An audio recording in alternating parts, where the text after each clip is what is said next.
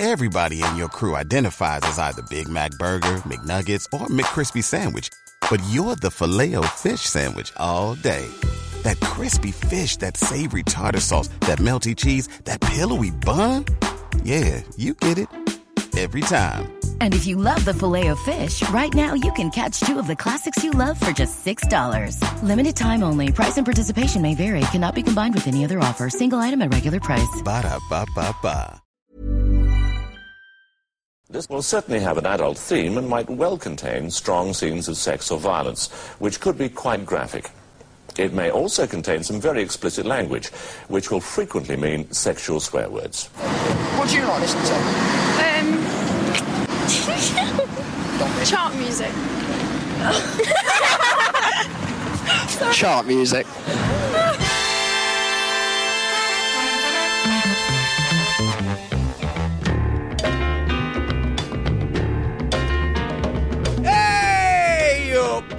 pop crazed youngsters, and welcome to the latest episode of Chart Music, the podcast that gets its hands right down the back of the settee on a random episode of Top of the Pops.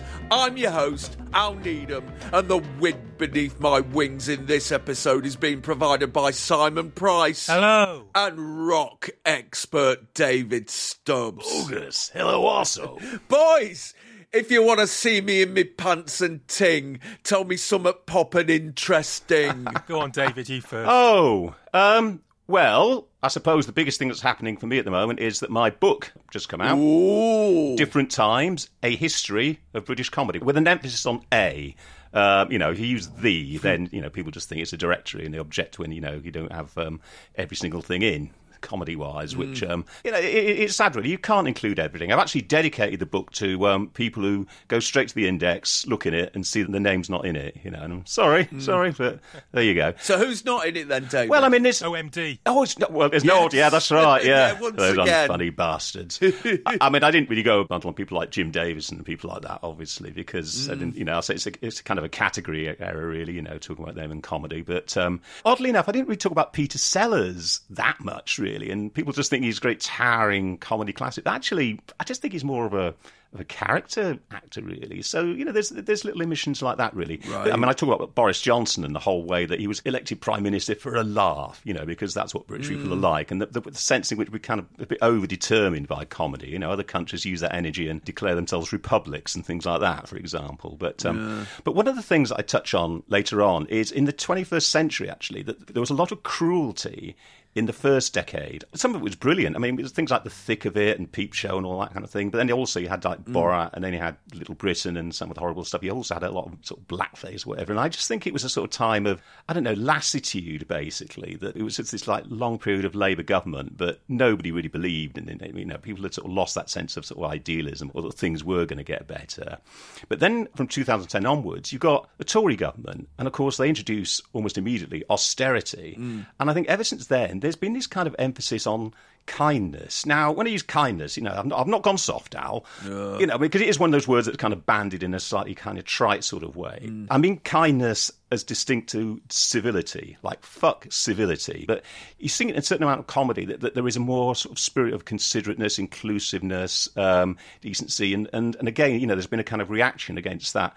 You see, it even in someone like Frankie Boyle. So in the first decade of uh, you know, the 21st century, you know, he's making jokes about uh, Rebecca Adlington looking like, you know, her face is looking in the back of a spoon or something. And then he's just doing much more kind of inclusive, kind of politically, you know, much more sound comedy, you know. It's a political reaction, I think, on the part of especially young people because they have experienced, you know, actual cruelty, prospective cruelty perhaps, you know, in what kind of like world they're going to be left, you know, in terms of the environment or whatever. Mm. And there's just a sense in which they've been absolutely fucked over in all kinds of ways, in terms of job security, in terms of rent, all kinds of ways. Mm. But anyway, this this idea about kindness, I've noticed it a lot in quite recently in, in quite a few manifestations in pop culture, especially like in Glastonbury, for example. Right. Rick Astley doing the whole sort of Smiths covers. Mm. You know, what was great about that is that, like, you know, you were able to kind of enjoy these songs, but not from Morrissey, because Morrissey has become this very toxic figure. So, in a mm. sense, having them delivered via Rick Astley, which is kind of fun in itself, also detoxifies these songs, and you can really enjoy them in a kind of communal, fun way. Yeah. There was another one. There was that Billy Nomates, you know, when she came on and she did a really good set, but, you know, she did it to you know, backing track rather than having a sort of real band there. And, of course, the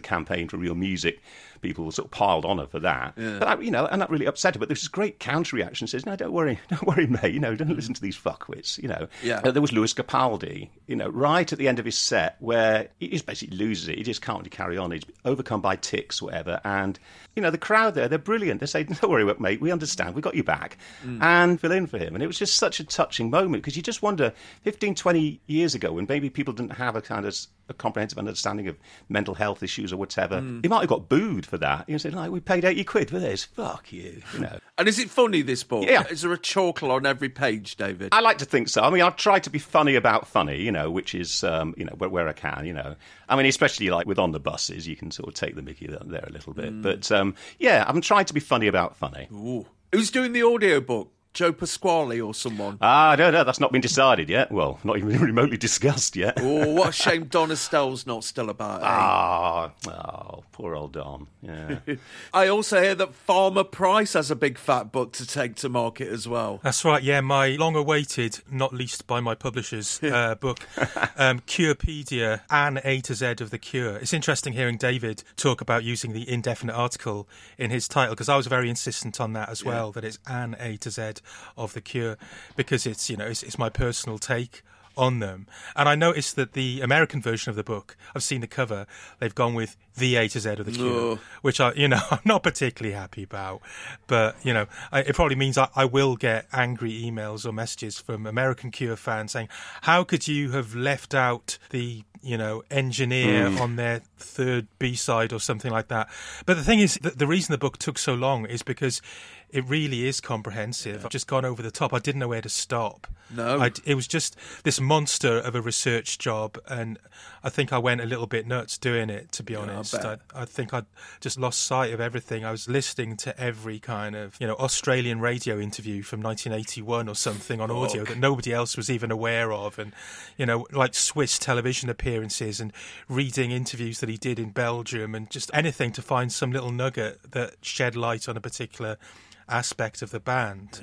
And then trying to sort of shake that down into some kind of sense because i think always when when you're writing a biography you're trying to apply structure to chaos because life is chaos. Mm. And in this case that structure just happens to be alphabetical which is completely arbitrary but it, it's no more or less sensible than any others. And, and it, it's allowed me to sort of write thematically in a way so i can write about I don't know, the cure's relation to mental illness or, or sex or drugs or alcohol or any of that stuff.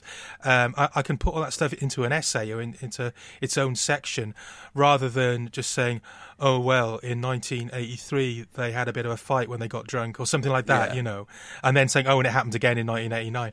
It's enabled me to sort of take this, this overview of things, this structure. It wasn't my idea, but once it had been given to me to do it in a sort of A to Z format, I thought, well, you know, I, I can work with this. I can have some fun with this. So what's the first entry? Odd Oddvox. I cheated slightly because I decided that um, A, the indefinite article, counts, whereas the does the definite article does not. So that allowed me to have a forest Yay. as the first entry because it's such a um, emblematic song. Yeah. If it wasn't for that, it, it might have been I don't know. A is for associates who supported them on tour once or something like that, you know, which would just wouldn't feel right to start the book that way. So yeah, yeah. Fortunately, uh, that happened. I've also sort of done things like there wasn't a lot for the letter Q. So I thought, hang on a minute. Robert Smith supports Queens Park Rangers. Oh, God, So, you yeah. know, There we go. There's Q is, Q is for Queens Park Rangers, and in, into that section, I threw everything to do with their love of football. So what you know, the teams all the other members support, and uh, the fact that Robert did this sort of photo shoot with Stuart Adamson, where Adamson's in a Scotland kit and Robert's in an England kit, and they're, they're jumping for the ball. That was, that was Yeah, I remember that. That's for the maker. Yeah, yeah. So yeah, I, I played around with the alphabet a little bit. When it gets translated into Spanish, I wonder because obviously you know different words, different language. I, I wonder if that might fuck up the alphabet a little bit. But What's the last entry? um, I think it's for zoology. Z is for zoology um, Ah. because so many Cure songs are um, about animals. You know, you've got like cockatoos, you've got the love cats. You know, you've got all, all- all these Caterpillar. Yeah, the caterpillar. There's yeah, so uh, uh, bird, mad girl, and yeah, there's just so many Cure songs that reference animals, and I, I sort of speculated as as to why that is and what it, what it all might mean. Also, Hmm. zoo, as in zoo wankers, um, have have an entry. Oh, really? They have an entry because uh, Yes. Do you know about it? Go on, you, you tell me. They obviously danced to something. Oh they? no, no, that's no. It's actually not that. But one of um, the zoo dancers was in a band with Robert Smith. Of course, Um, yes. The Glove. The Glove was a super group Glove, with yeah. uh, Steve Severin from the Banshees and Robert Smith Cure. But Robert contractually wasn't allowed to sing lead vocals um, on anything That's other than yeah. the Cure. So they had to draft someone in, and it was Jeanette Landray who was. One of Zoo. She had spiky blonde hair. I don't know if you can picture her. Very sort of eighties looking hair. So so Zoo get uh, get a mention, as does chart music. I, I refer to the whole Zoo, whole Zoo wankers thing in there. The weird thing about doing a book like this is that the further you drift into the peripheral stuff and the absolute trivia, the more you think, well, actually, this is the gold. Hmm. Mm. Because the central stuff, like, oh, just like Heaven was released on blah, blah, blah, the release dates, that's stuff that they can get from Wikipedia, hmm. you know. Hmm. It's when you get to something like, you know, an instrumental track they recorded that came out on cassette only and was named after an obscure Shetland island. Then you go into, into the history of that island and see if there's any connection with the history of that island to the Cure and why they might have named a song after this island, which is so obscure. It's, it's so out there on the edge of the stuff. But you, th- but then you think. This is actually what people are going to enjoy the hmm. most. Yes. That really weird stuff that appears to have fuck all to do with anything. But it's the stuff that took the really hard yards and took the deep research to, to, to, to get that stuff. And that's why the book is so long. It's, it's twice the length it was meant to be. It looks massive. Have you actually got a physical copy? No, not yet. Proper chunk of book, isn't it? I think it's um, a, a third the length of the Bible or something like that. Uh, Right. or maybe about half the length of the Bible. I'm not sure. They've had to send it to China to get it printed. They don't normally do this, but because I wrote so much, um, the only way to make it economically viable was to get it printed in China. And that's why it's taking till November for copies to actually come out. But it's going to look quite deluxe when it does because. Uh, We've got Andy Vella, who is um, one half of Parched Art, along with Pearl Thompson, ex of The Cure. Right. The two of them have done most Cure record sleeves um, ever. Andy's done these plates for the letter of the alphabet, 26 of them. And they look very, very Cure. Um, and the whole design, is, is yeah, I think it's going to look great. I, I think when I started it, I thought, well, it's a decent job and I'll, I'll just do it. And, you know, it's something that I'll hopefully get well remunerated for. But Mm. the more I got into it, the, the more I started to really love the process. Yeah. And then, of course, about halfway through, started really hating the Cure. I never want to hear a fucking Cure record again in my life. But I sort of came out the other end of that and decided I, I, I kind of really liked them. You know, If they asked you to do the same thing now about another band, which band would it be? that's a really good question. Um, Could you follow up the Manics? I, Two man sound? Uh, two man sound. Yeah, um, the Manics book is something I, I do need to follow up that book, and I, I don't quite know how I'm going to do it because more time has elapsed since that book than is covered in that book. But it's also the period of their career where nothing very dramatic happened compared to the, the first 10 years. you Yeah. know. So uh, that that's a difficult one to know how to approach. But in terms of doing an A to Z format, I don't know if I'd want to do it again, but it would have to be somebody whose work I would not resent diving into. So, you know, somebody like Prince, for example. But there are enough fucking Prince books out there already. Of them, I mean, it's, so- I I mentioned everything because it sounds like there's possibly a degree of that in this book, even despite the format. That you know, the, the, the, the sort of the meaning of the cure, as it were. You know, the kind of slightly thematic approach Yeah. that you're taking. You know, and and actually some of the stuff like you talk about the periphery, but I guess that just shows that kind of cultural reach that they've had. I guess you know, it sort of marks that as well. Well, that's it. Yeah, I mean, it is something I did in my Manics book, where I, I ended up writing essays about the Rebecca riots and stuff like that, um, and the you know the Chartists and things like that that that you know were, were tied into this grand tradition of Welsh rebellion and, and Welsh cross dressing as well. And that's a sort of idea that I stole from Greil Marcus from Lipstick Traces, um, where where you know he starts off with the Sex Pistols but expands it into this entire history of, of European descent. And it, it seems that I can't not write like that. I, I, I don't know if I'm able to write a straight biography. Uh, uh, maybe it's a failing of me now, but but it's the sort of thing that once I start digging into a band and what they mean, I start finding all these threads and all these sort of parallels and cross referencing everything, and it, it just seems to be what I do. I need to snap out of it. I need to write a good, short, hundred thousand word biography of, of somebody who who didn't last. You know, their, their heyday was about five years long, and just get it done, just so I can prove I can do it. Because the Cure have been around for forty odd years, and so it's it's not not only the length of their career, but there's so many literary references in in, in their works, to poetry, and so obviously I've I've got to dig into all that and. Uh, Yeah, it's it's it's going to be the, the mother of all toilet books. Put it that way. This sort of thing. I, I don't think people can read it sequentially. I think it's you know it's going to be something you dip into. You Yeah. flip back and forth between chapters.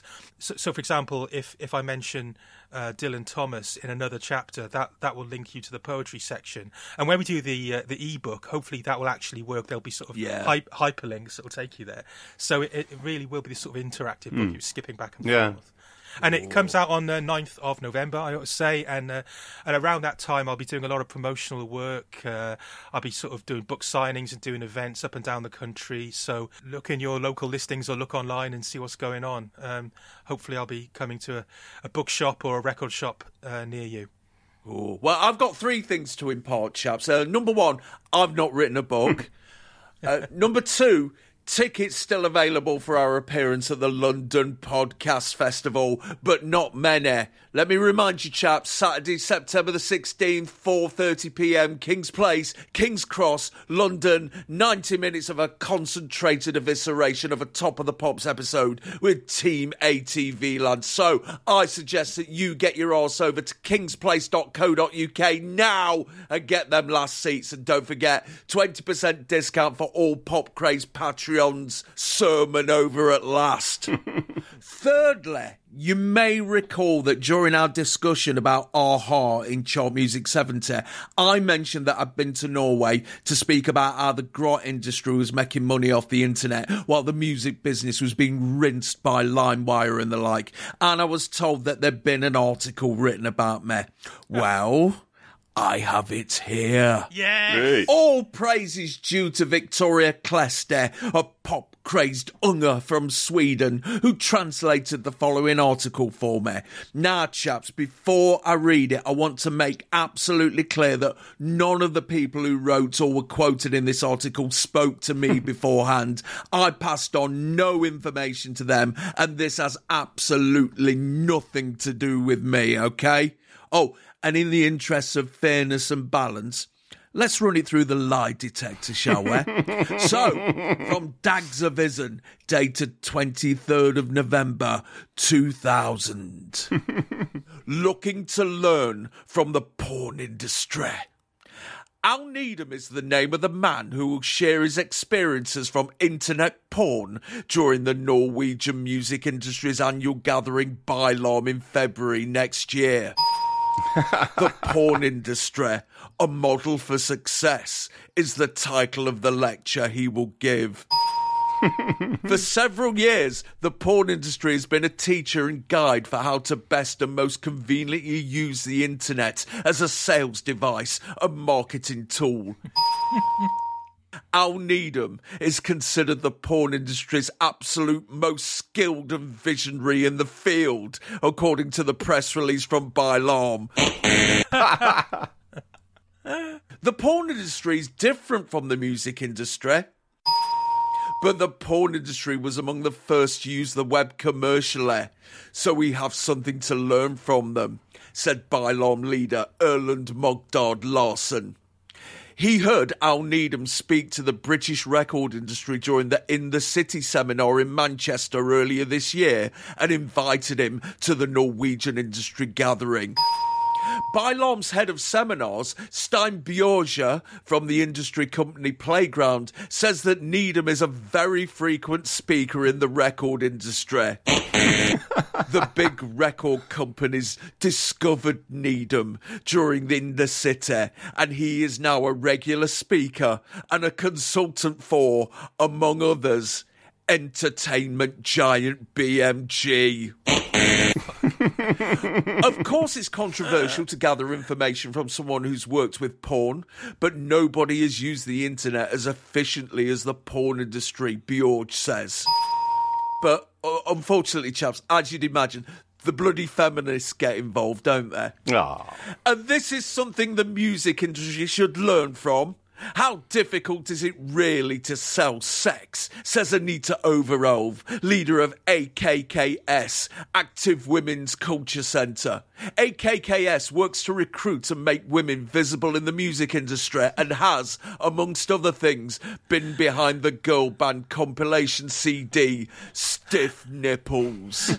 yes, so there we go. They must have been so fucking disappointed sitting there expecting the Steve Jobs of filth and, me turning up in my fucking suit, starting off with an impression of that Norwegian football commentator. of course. So, chaps, I just want to assure the readers of Dagsavisen that when they were reading that article over their herring on toast, my skilled and visionary abilities were being deployed on photoshopping zits and bruises off the arses of readers' wives, uh, responding to emails from women who wanted to be porn models by writing them a letter that basically said, Well, if you're okay with all your dad's mates seeing you, finally get back in touch with them, and getting no replies back, and uh, getting absolutely pissed up with the editor of Mayfair, and just basically sitting in an office wondering when they were going to call me in and lay me off because I was absolutely shit at that job. Mainstream media, man, Oh, they're, they're all liars. Anyway, less about me and more about the true visionaries of the age, the latest batch of pop crazed youngsters who have paid their tithe to chart music. And this month in the $5 section, we have Jonathan Roberts, Killian Foley, Dean Burnett, Murray Monroe, P. Baker, Matthew James, Grace Harrison, Tim Ward, Tim Healy, Paul Wilson, Andrew Barker, Sean Coward, John Mullen, Gordon Kennedy, Mark Cooper, and Lucky Piss. Oh, you fucking beautiful people. Let me kiss your face right now. Mm. We yeah, do. we love you like the Rolling Yeah. Stones. Love. Maybe a bit more Indeed, sincere. yeah. yeah. Without that sardonic edge, no. We love you. Yeah. And in the $3 section, we have Radio Atlantis, Rob Patterson, Ali B, John Thorpe, Chad Hayden, and Action Edmonds. and Ben Squires, Martin Riley, Denise King, and Jane Webber. Oh, you nudged it up a bit, and it hurt, but it hurt nice, let me tell you. Legends. Oh, and, and by the way, if you are a Pop Craze patron in the $5 or the $3 tiers and you've not heard your name read out yet, well, that's because I'm a thick twat and you've slipped through the cracks somewhat. So, you know, please send me a message on Patreon saying, come on now, you cunt, sort it out, and I shall respond in the adequate fashion. Yeah. Thank you. And we should specially uh, thank all the Pop Craze youngsters this month because we've all got sexy new microphones, haven't we? Yeah. So Yes, we yeah. So so you know it all gets ploughed back in to make this a, a better podcast. You know. And also, speaking of pop craze youngsters, um, there's a group called Microfilm that made rather an excellent album called Body Arcana. Right. Um, and these are like, yeah, fans of the show. They're actually based in Portland, Oregon, actually, but big, big fans of the show. Really? And they've made a cracker of an album. I mean, you know, no disrespect, to Al, but it's a jolly sight better than a lot of the rubbish that gets featured on this show. I can put it that way. But uh, um, but no, no, it's you know, it's, it's excellent stuff. I mean, I'd compare it faintly to sort of the Junior Boys. It's kind of sort of got that kind of electronic edge, but a bit more sort of slightly slightly out there, like you know, nicely twisted. But um, yeah, very addictive. You know, I've listened to it a fair few times. So good work, chaps. And as we all know, chaps, the pop crazed Patreons get to distract the manager of the record shop with a full size cutout of Britt Ekland with a crystal ball over her bits, slip into the back room and fiddle with the chart return book for the brand new chart music top 10. Are we ready, chaps? Yeah. Yes. Hit the fucking music! We've said goodbye to Noel Edmonds as Wank Fantasy, Jeff Sex, and my fucking car, which means one up, three down, three non movers, and three new entries. It's a new entry at number 10 for Bjorn Binger Bonger. Last week's number 3 drops 9 places to number 9, the Birmingham Piss Troll. Oh, Last week's number eight stays at number eight. Here comes Chisholm. It's a two place drop for this week's number seven. The bent cunts who aren't fucking real. yeah. And another two place drop from number four to number six for Bummer Dog. Oh, Into the top five and up one place from number six to number five, Eric Smallshaw of Eccles. New entry at number four, Toto Coelho Ultras. The highest new entry at number three, Ian Interesting. Another week and still no change at number two for the provisional URURA, which means. Britain's number one. It's still there at number one in the chart music top 10. Ghostface Silla. Fucking hell, what a chart, boys. hey. Yeah, it's good to see some movement in there, hmm. but without losing completely some of the all-time greats. Yeah, it's not the 90s here, Yeah. I mean, Bummer Dog's a bit of a dark side of the moon, isn't it? Obviously. Uh, Yeah, and here comes Jism as well. Oh, yeah, is, is indeed, one yeah, of those. yeah. But yeah, I, I've I've grown uh, very fond of, of some of the other ones Mm. as well that, that are, that's hanging on in there. But yeah, yeah, good to see a bit of churn. We like churn in the chart. Yeah. Yes, we do, yeah. The provisional URUA are the Vienna of chart yes. music, aren't yeah, they? yeah.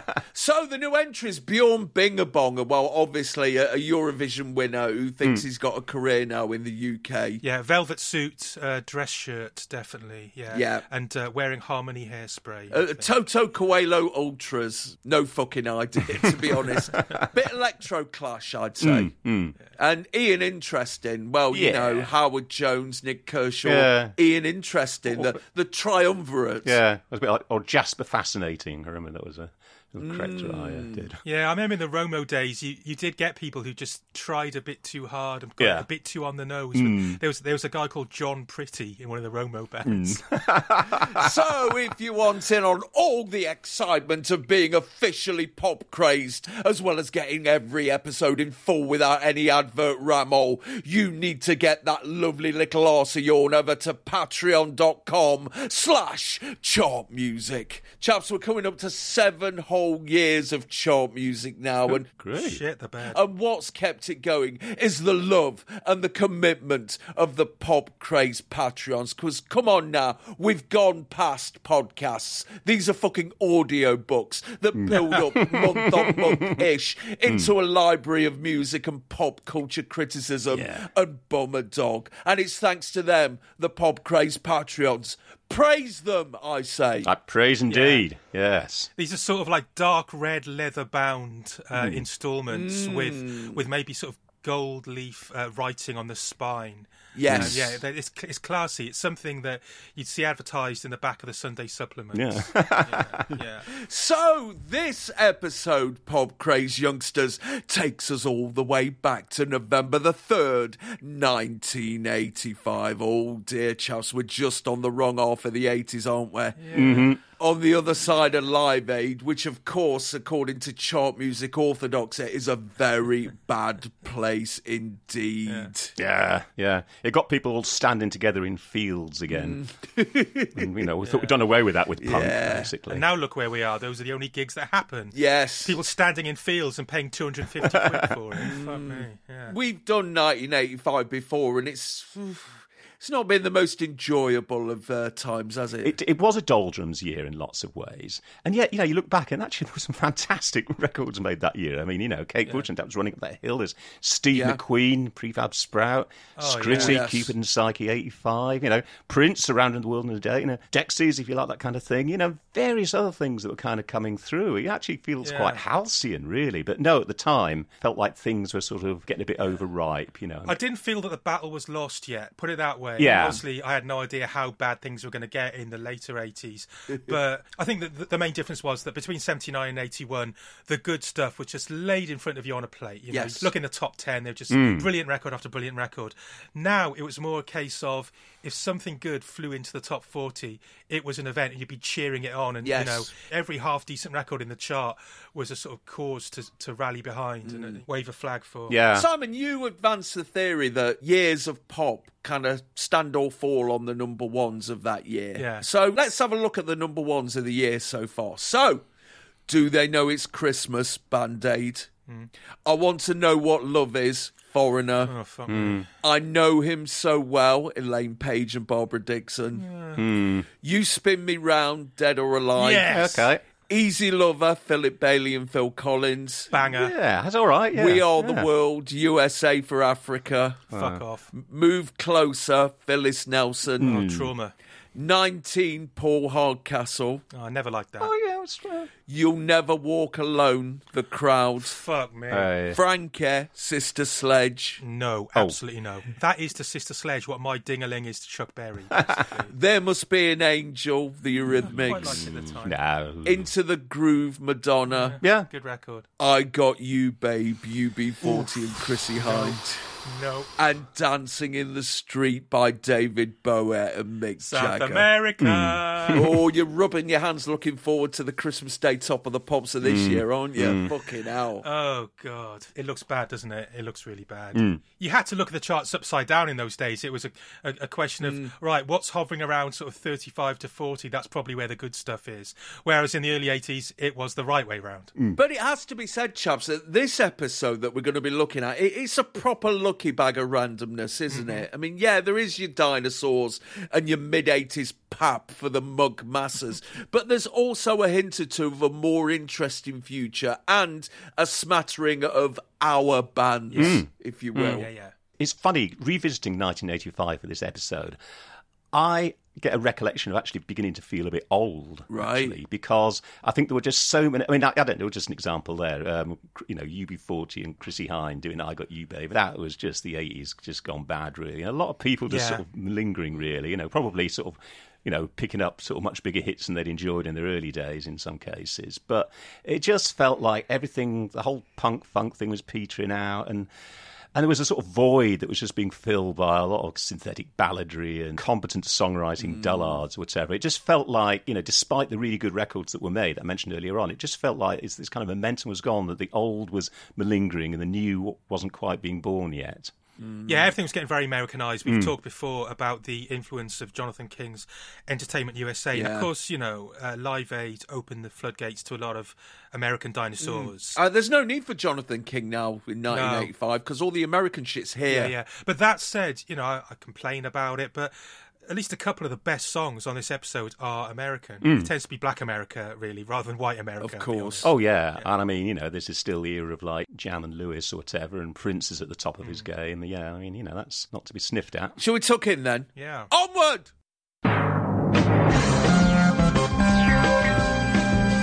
Radio 1 News.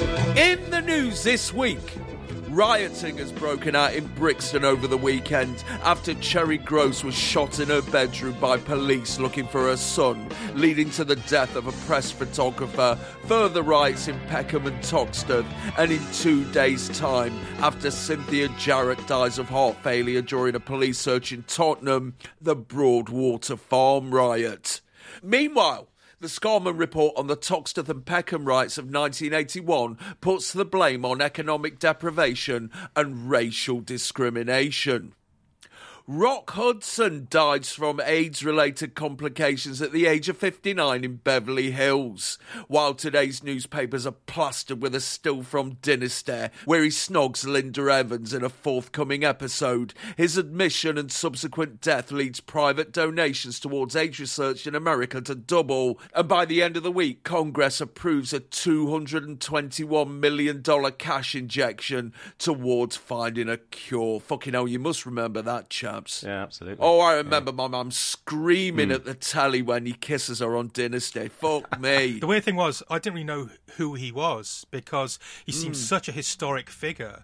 And I, I know Yes. people talk about it as the first major star who died of AIDS, but he seemed like a figure from, from the days of black and white. And Hmm. when you said he was only 59, that surprised me. That That's younger than uh, I think Keanu Reeves is now. He's younger than me. Shit. And, and he's doing John John Wick and all that kind of stuff. So I guess I suppose you know what, what, it was just you know the revelation that uh, there are some gays out there other than Quentin Crisp, you know, and uh, some of them Yeah. are not like you know not the chaps you'd expect, you know. And I think I guess it was just an eye opening in that respect to a lot of people. The Labour Party conference in Bournemouth sees Neil Kinnock winning a vote against the militant tenders and Arthur Scargill over the reimbursement of fines imposed on the NUM and slapping down Derek Hatton for his council sending out redundancy notices by taxer. A Labour Labour council. All three of us Yeah. there have to do it. You can't not do it. The Achille Lauro, an Italian cruise ship, has left Genoa today on its way to Ashdod in Israel via Alexandria and will be hijacked by the Palestine Liberation Front on Monday, resulting in the death of Leon Klinghoffer, the safe passage of the four hijackers in Egypt, the pursuit of the hijackers while they're flying to Tunisia when the US government find out they killed one of their own, and their plane being forced down to US Air Force Base in Sicily. An article published in Vanity Fair this week which claims that the marriage of Charles and Diana is up Arsehole Street, with him described as a wimp, her compared to Alexis Carrington, and both of them completely incompatible for each other, has been savaged by close friends of the couple. These claims are totally ridiculous. I don't know why people write that kind of stuff. They've just got their wires crossed somewhere because what they're saying is just sensational rubbish, says one of Prince Charles's closest friends. Camilla Parker Bowles. Camilla oh, Parker Oh, Bowles. God. Oh, God. Oh, I was going to say that's a joke. Oh, sorry. oh my God. Doris Stokes pitches up on TVAM to tell Henry Kelly that she's had a very interesting chat with Elvis from beyond the grave recently.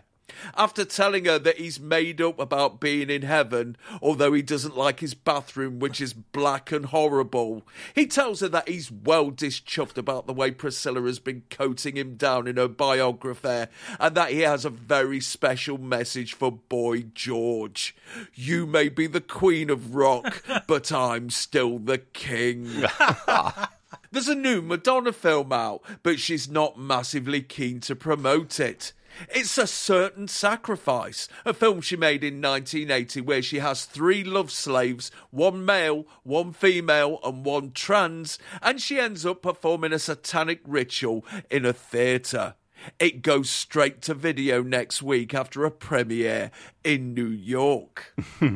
a nightclub in Liverpool has caused a row after announcing that women will be given free entry and a complimentary glass of champagne at their disco nights, but only if the hems of their miniskirts are at least eight inches above the knee. And doormen have been issued with tape measures to ensure the rule is adhered to. No fucking way. Oh my god. Christ. When asked to address the criticism emanating from Scouse Women's Libbers, club DJ Chris Cross said, I don't know what some women are carping about. Let's face it, their main function in life is to be attractive to us guys.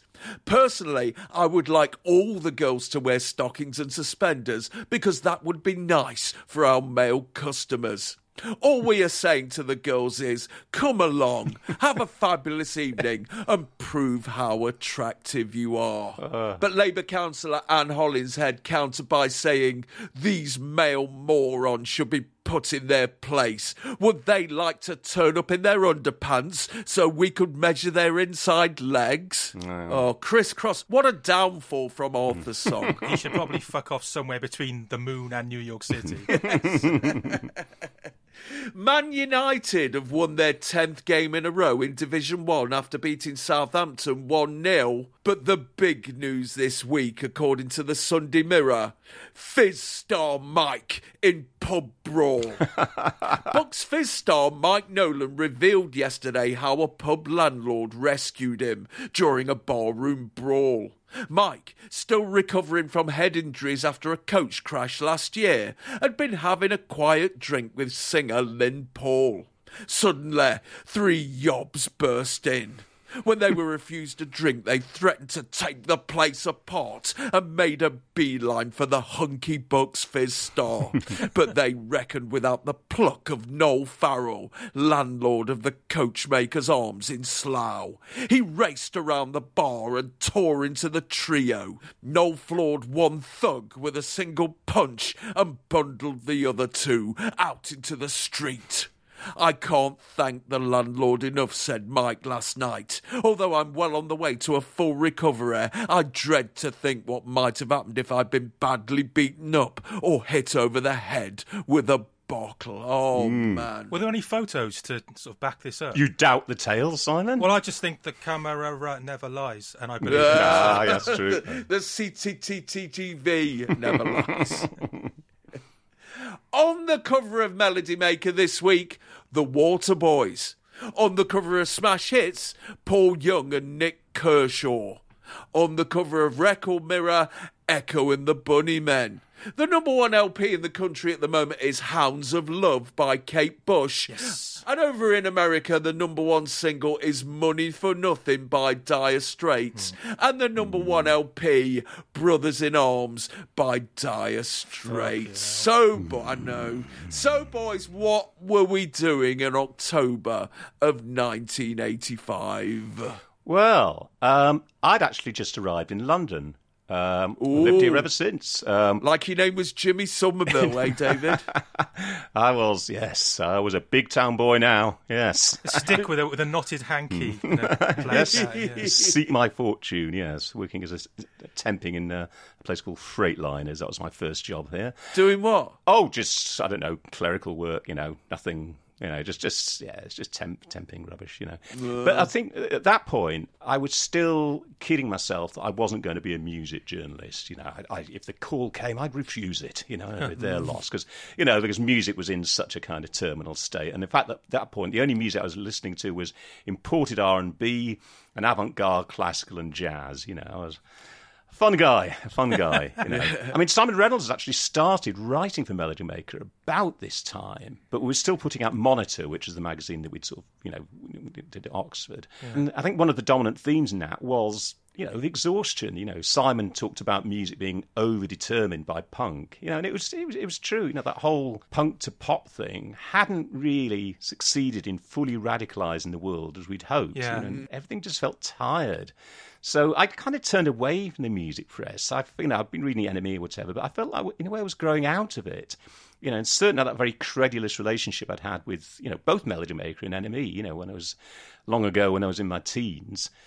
But I think I kind of knew that the world of things as it was in 1985 just had to be torn down. It just had to be deconstructed. You know, mm. the the mullets, the big heads, since the jackets with the sleeves rolled up. you know, the Miami viceification of pop. You know, Yeah. the poodle hair, the highlighted hair, the big boxy empty productions, the post-Morley Penman NME, you know, this aimless discourse now, the white sox worthiness, it all had to go mm. so that something new, something already born, but kind of lacking the, I don't know, the rhetorical thrust to make it happen. And I was going to have a role in that. but anyway, the moment I did get the call, I practically bit the telephone receiver in half, but that was several months away. Bravo. Simon. I'd uh, I'd had a very eventful couple of months leading up to this, and um, yeah, I hope you'll bear with me because I've been piecing together the sequence of events, just figuring it all out. Um, I can just see your bedroom wall now, man, with all the Polaroids and bits of string. yeah, it's like something from The Wire. It really is. Yeah, yeah. Um, so some of it is stuff that we've kind of talked about. I was just starting the upper sixth of Barry Boys Comprehensive School. Um, I should say Barry Boys Comprehensive School for reasons I'll come to. And uh, yeah, I'd started in music journalism in a tiny way by writing for the Barry District News. Of course, Simon Says. Simon Says column was in full swing. I was chafing against the shackles of being a man, or, or at least the, the pathway of being a man that was offered to me by the, the macho culture of, of South Wales. Uh, I, I honestly might have declared myself non-binary if we'd had the words back then. We just didn't have didn't have the words. Uh, But you know, the, You want to be like that Rock Hudson you do. Oh God! uh, but you know, I, I was kind of forging my own identity. My my hair was growing out from. I, I'd had this Dave Gahan slash Morrissey flat top, but it was growing out into something more approaching a gothic mullet. And uh, um, I was dressing more flamboyantly. I was wearing frilly shirts with my grandmother's brooch holding the collar in place. Oh, Um, yes. um, eyeliner inspired by Robert Smith. Black lace gloves very much inspired by Prince in Purple Rain. Wow. My dad had dragged me to Fairport Convention's Cropredy Festival in the summer because uh, he was the compere. I hated the music. I, I didn't like folk music at all. But um, I got to play football with Robert Plant. and uh, Fuck! Yeah, yeah. Did he pass? Yeah, he was he was he was pretty good. Uh, better than me, although you know, I was wearing winkle pickers. To be fair. Um, Do you remember those games that Damon Albarn used to take part in at Regent's Park? Did you ever play in any of those? oh yeah, yeah. I, I, I played every Yeah, yeah. Sunday with. He never passed. He Albarn. never passed. But of course, he was by far the most famous person who used to turn up. So every, everyone gave Yeah. him a pass, as it were. Yes, I had a kickabout with Robert Plant. I, I met Billy Connolly and Michael Elphick, uh, which was a boon. Fucking hell. I uh, just to uh, pause for a moment of respect for that joke.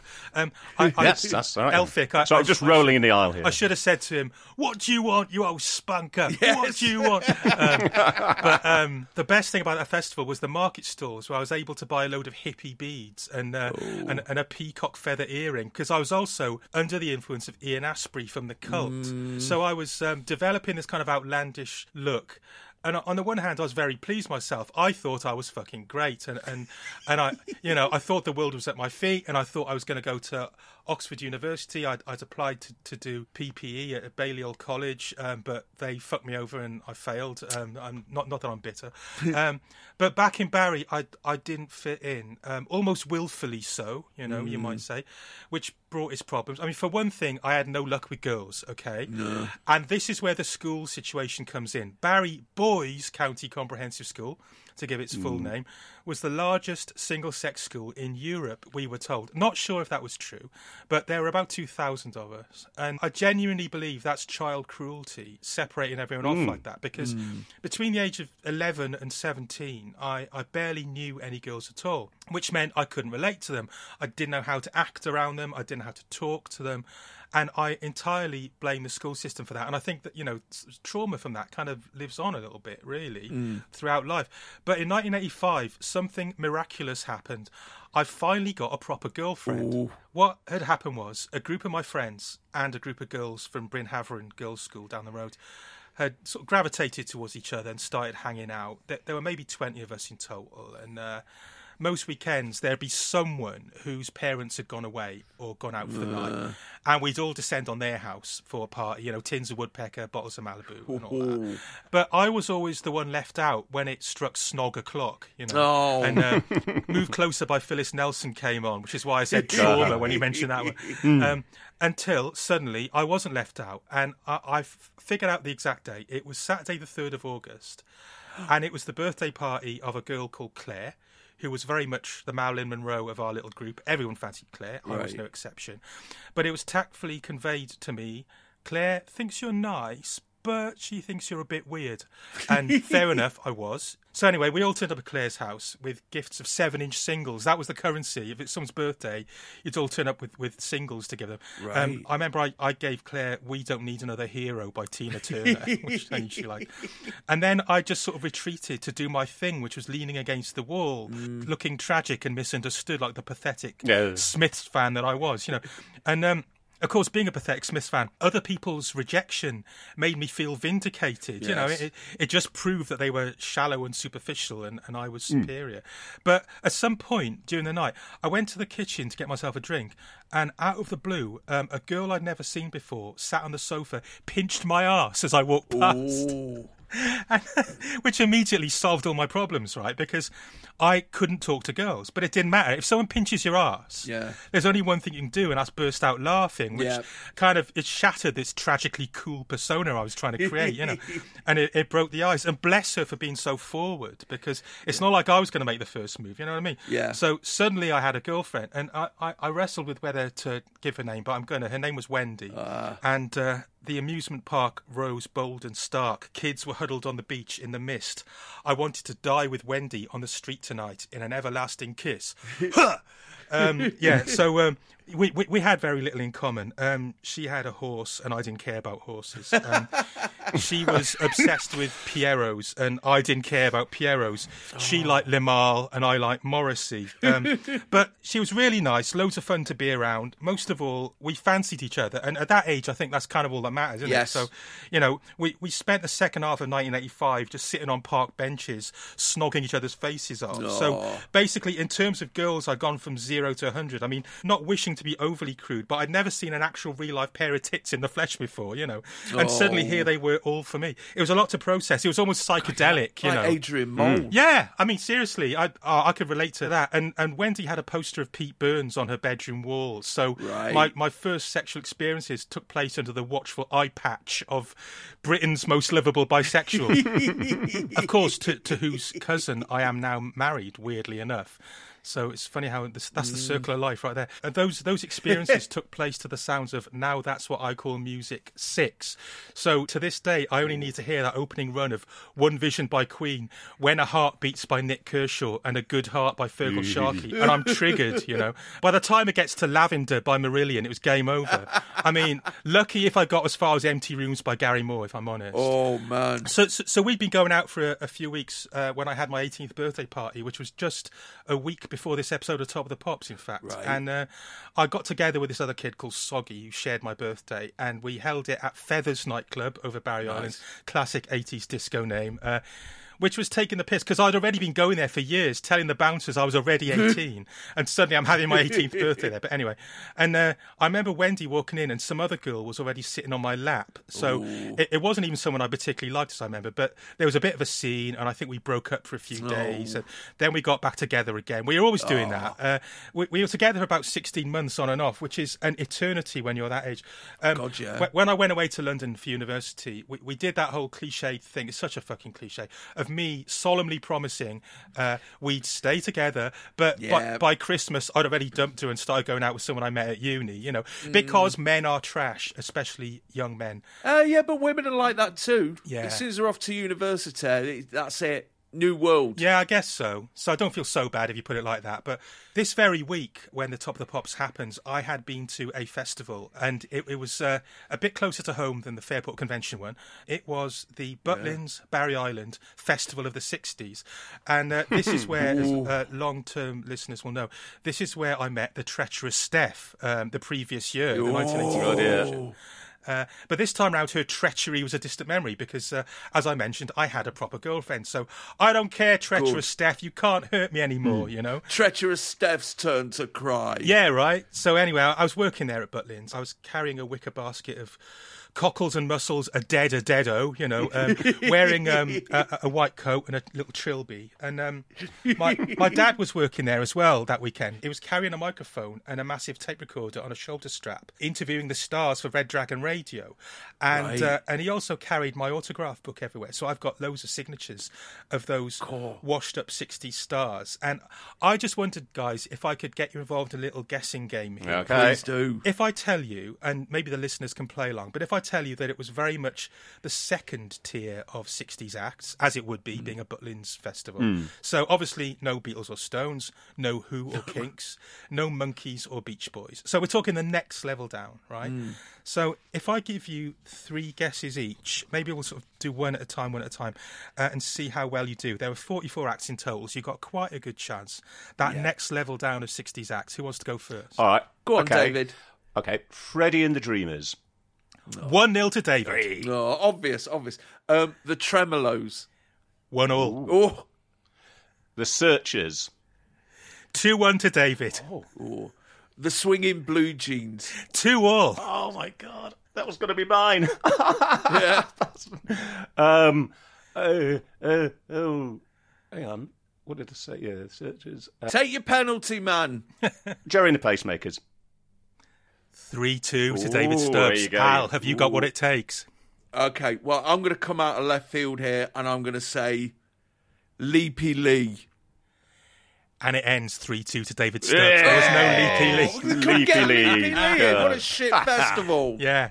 Oh, That was a Chris Waddle man. That was right over the bar. yes. So yeah, that was quite tense. I enjoyed that. Yeah. Um, it, it was. It was. Yeah. It was people like Swinging Blue Jeans, Gerry and the Pacemakers, Wayne Fontana and the Mindbenders, Oh. um, Billy J. Kramer and the Dakotas, Dakotas, the. Searchers, uh, Marty Wilde, Freddie and the Dreamers, and Herman's Hermits. Oh, and Screaming Lord Sutch. Um, Oh. I tell you who else was there: Peter Sarstedt was there. Ah, yes. No. So, yes. So I, I squandered the chance to accidentally on purpose trip him up into the Olympic sized swimming pool and, and, and performatively do a laugh. Ah, ha, ha, ha, ah, ha, ha, ha. you had some acts who no longer had the full complement of members. So there was Of course. Dozy, Beaky, Mick, and Titch. Right? 'Cause, uh, Dave Dee had uh, gone off to be an A&R man uh, who was involved in signing course, uh, yes. ACDC, Boney M, Gary Numan. Um, he appeared in the Great Rock and Roll Swindle as an A&R man. Um, Yes, he um, was. Alongside another real A&R man played by Chris Parry, manager of The Cure. Bit of a Mm-hmm. Chekhov's gun moment there, foreshadowing. Um, this is my favourite one. There was uh, the Tremeloes and there was also... Brian Poole, but separately. Oh. yeah, Brian Poole with a different backing band called Black Cat, and you can imagine them glaring at each other from across the Pig and Whistle, um, or you know the real Tremeloes throwing chips at Black Cat from the cable car ride, shouting "Who are you? Who are you?" You know. Was uh, David Van Day's the Tremeloes there? yeah, basically. Um, th- there were acts I would have loved to see, but I was probably shifting prawns and whelks um, to the boomers. I wish I'd seen Love Affair just to hear Everlasting Love. You know, I wish I'd seen the Troggs just to hear them put a little bit of fucking fairy dust over the bastard. Yes. Um, I, I wish I'd seen the Fortunes just to hear Storm in a Teacup, and I wish I'd seen Edison Lighthouse just to hear Love Grows Where My Rosemary Goes. And you, you'll be way ahead of me here. Edison Lighthouse were a 70s band. Of course, um, and the festival of the '60s played fast and loose with the concept of '60s, because there was also Mungo Jerry, Oh. Nottingham's own Paper Lace, Oh. yes, and Les Gray's Mud. Good lord. And uh, and I, I did see Mud, but and this just freaks me out when I think about it. I wasn't bothered at the time. Mm. Um, it blows my mind nowadays to think I was just stood there reeking of seafood, hearing them play Tiger Feet. And not particularly asked, you know, because now it's one of my favourite records of all time. Because, Just as well that the cat didn't creep in, eh, Simon? oh man, yeah. Yeah. yeah. And the very least I could have done was go up to him afterwards and say, fuck Pertwee, fuck Stardust, fuck Keegan, fuck Bugner, fuck Prowse, fuck Tufty. You were the one who saved my life because I wanted to live to be 10. I got the picture. I took it from you. Be smart. Be safe. Ah. Imagine that though, seeing loads of old bands from three decades previous. Thank fuck we Mm. don't do that now, eh? I know, right? Yeah.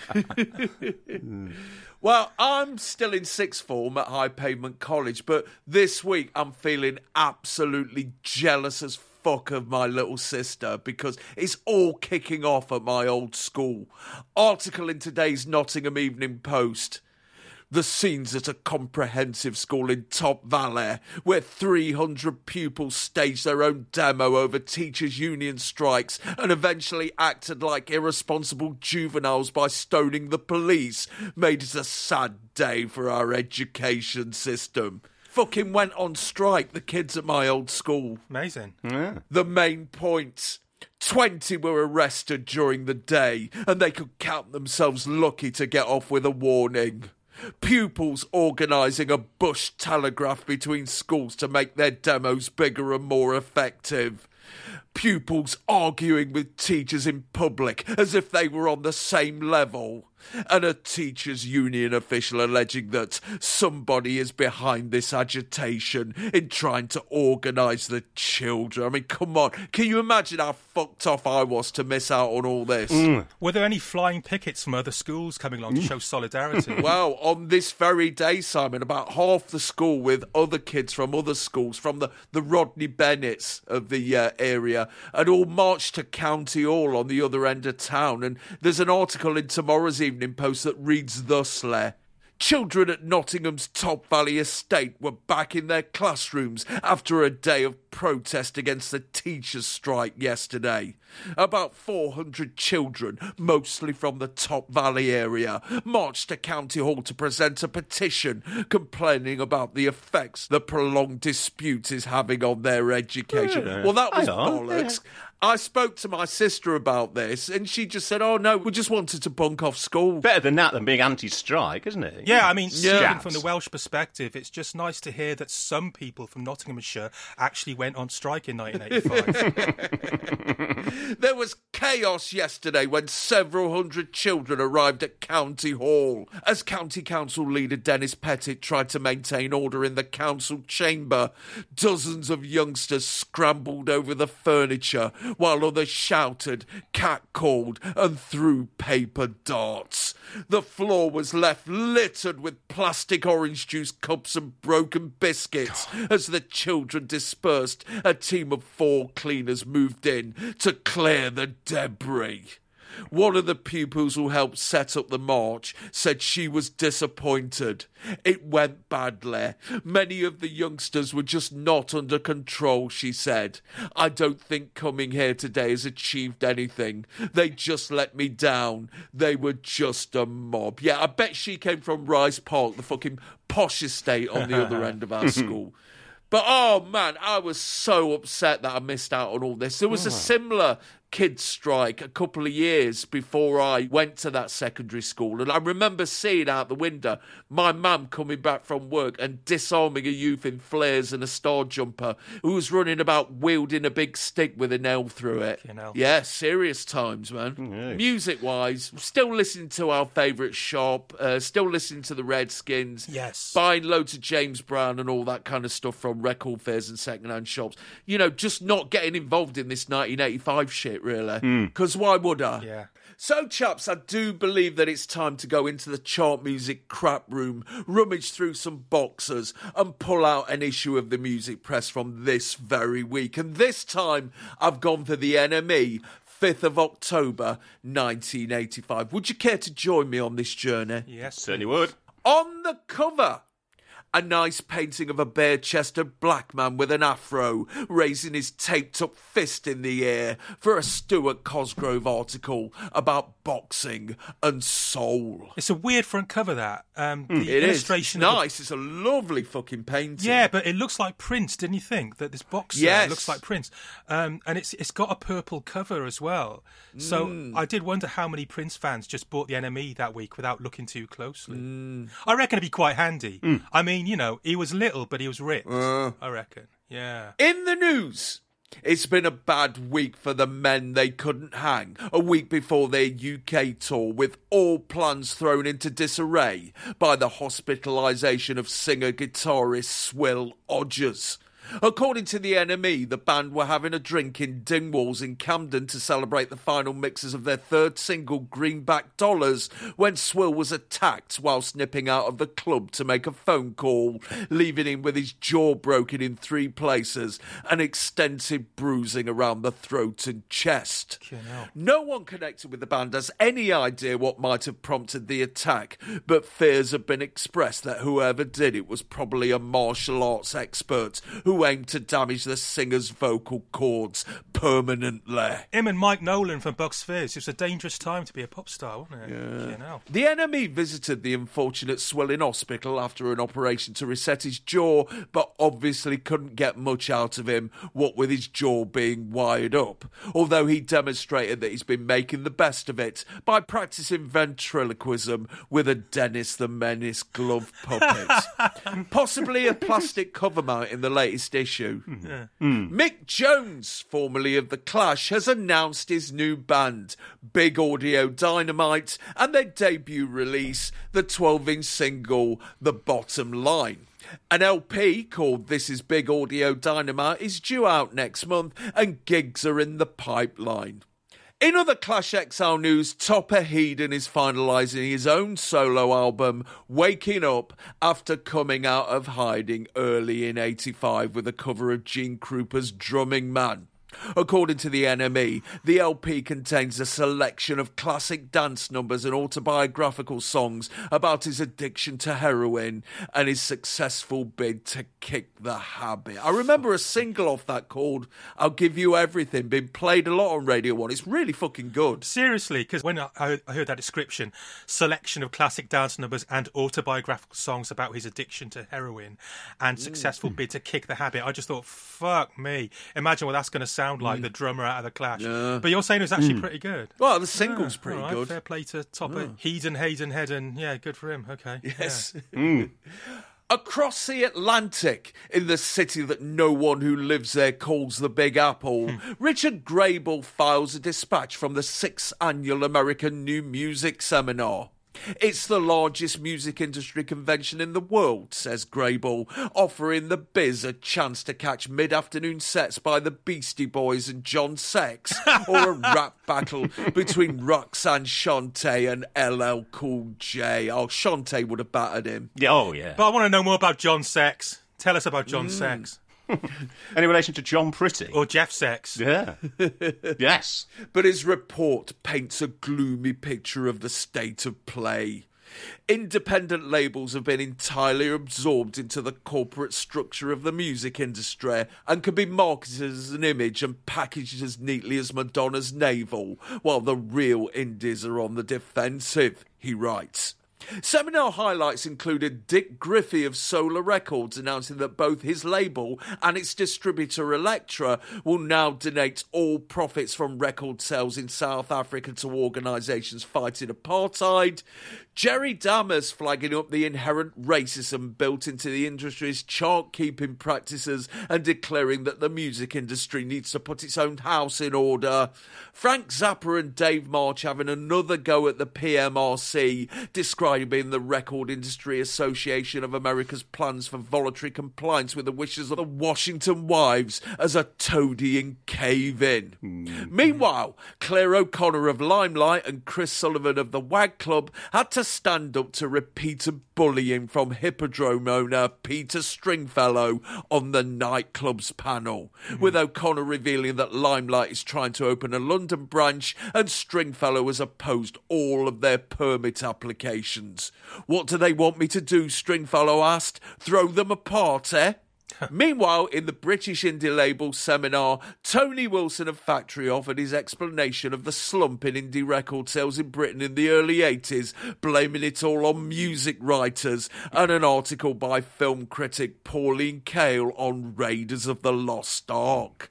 Paul Morley and Ian Penman had become bored with good music, Wilson claimed, and they picked up her theory of crafted schlock as art. Hmm. According to Grabel, the producers panel, featuring Jellybean Benitez, Mike Thorne, and Arif Mardin, was boring as fuck, and the artist panel, featuring Yoko Ono, Herbie Hancock, Jimmy Cliff, Deborah Harry, Adam Clayton, and Martin Fry, were equally so, by the continuous interruptions from a tired and emotional Marianne Faithfull. Faithfull kept screaming about the Washington Wives censorship campaign, asking, Yoko, what are we going to do? I'm, su- I'm sure it's bordering on boredom to hear Yoko talk about peace and love again, said Yoko. That's a bit much from Tony Wilson I know. fucking I Paul uh, Morley for nonsense. The idea that, like, you know, that even when the NME was like selling what it was selling, then the idea that it could have that kind of tangible impact on sales, anything, is complete rubbish. I just love this idea of Marianne Faithfull drunkenly yelling, Yoko, what are we going to do? Like the Washington. You know, which I can feel myself wanting to incorporate into my daily speech patterns. Yoko, Yoko, what are we going to do?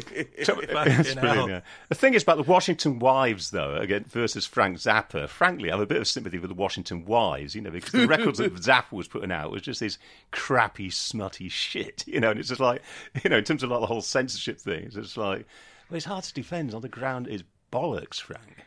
Yeah, sadly, I don't think they were opposing Zappa for his misogyny. No, Ju- no, you know, it's no, just was for that saying well, rude yeah. stuff. Yeah. Yeah, yeah, yeah. Still in America, the NME reports that Vince Neil of Motley Crue is on his way to the Big House as a result of the car crash that killed Hanoi Rocks drummer Razzle Dingler late last year. After pleading guilty of drunken driving and vehicular manslaughter, Neil has been ordered to pay $200,000 to the estate of Dingler, $571,000 to Daniel Smithers, who was driving the other car, plus another $1.8 million to Lisa Hogan, the other crash victim who spent several weeks in a coma as a result of the accident.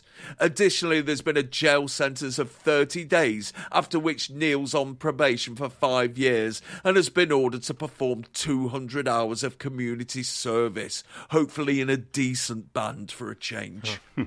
Neil would be released after 14 days on good behaviour and would take up motorsport in the early 90s. It's funny, uh, Razzle, Raz from Hanoi Rocks. There was, so I was reminded of him on a daily basis because a portrait of him hung above the rock and roll table at the Oporto, where all the um, Melody Maker crew used to um, gather. Oh, was he mates with Clerky? Yeah, exactly. You know, he was like the rock and roll table martyr. Yeah. Who else was uh, on the wall of the rock and roll table? It was him, really. It wasn't the, Oh. the- you know, it wasn't like a whole kind of gallery. It was just him, you know, staring down from um, from heaven. Uh, Rock and Roll Table sounds like a DIY show presented by Meatloaf, doesn't yeah, it? or Roscoe's Round Table. Yeah. So you weren't you weren't well established yeah. there enough to start lobbying to have Stockhausen put on. No, the no, no. like Oh that? no, no. I, don't, I, didn't- I didn't want to sort of tamper with the culture there. Yeah, yeah. Wham! Who are currently working on their next single, which is due out next month and is provisionally titled The Edge of Heaven, have quashed the rumours that they're planning a string of Earl's Court Christmas shows and emphasising that there are no immediate plans for a tour. Furthermore, it's been confirmed that Andrew Ridgeley will not feature in a Hollywood film being shot next spring. The film is set in Edwardian times and would have seen Andrew playing the son of a wealthy aristocratic family, said a Wham spokesman. Andrew was offered a part, but it was never finalised, and the film company seemed to be having financial difficulties. Fucking hell, Andrew Ridgeley finally vindicated. Well, yeah, it was. There was actually an interview with him in, in the last big issue, and he was talking about his like his stalled acting career, and he just said, hmm. you know, so the director just kept saying to me, "Why don't you just think about your mum dying?" And he said, "What a, what a terrible thing to think of. I wasn't going to think of that. that was it, really." I just got to um, second what David said about the documentary, the Wham documentary on uh, on on Netflix. I mean, I'm sure everybody's seen it already, but if they haven't, it is just a joy. It really is. And Yeah. yeah, the, the, the takeaway from it really is find yourself a friend who's got your back, like Andrew had George's back. You know. Yeah. But you know, Yeah. mostly I just kept finding myself laughing all the way through, Mm. not in a sort of mocking, sneering way, but just with pure joy because. You know, just the dance routines and the, the utter camp of, of their act, which I think sort of flew under the radar at the time. You know, Yeah. From, So you know, sitting on a floating lilo, pouring cocktails into the swimming pool, or putting shuttlecocks down their shorts and whacking them into the crowd.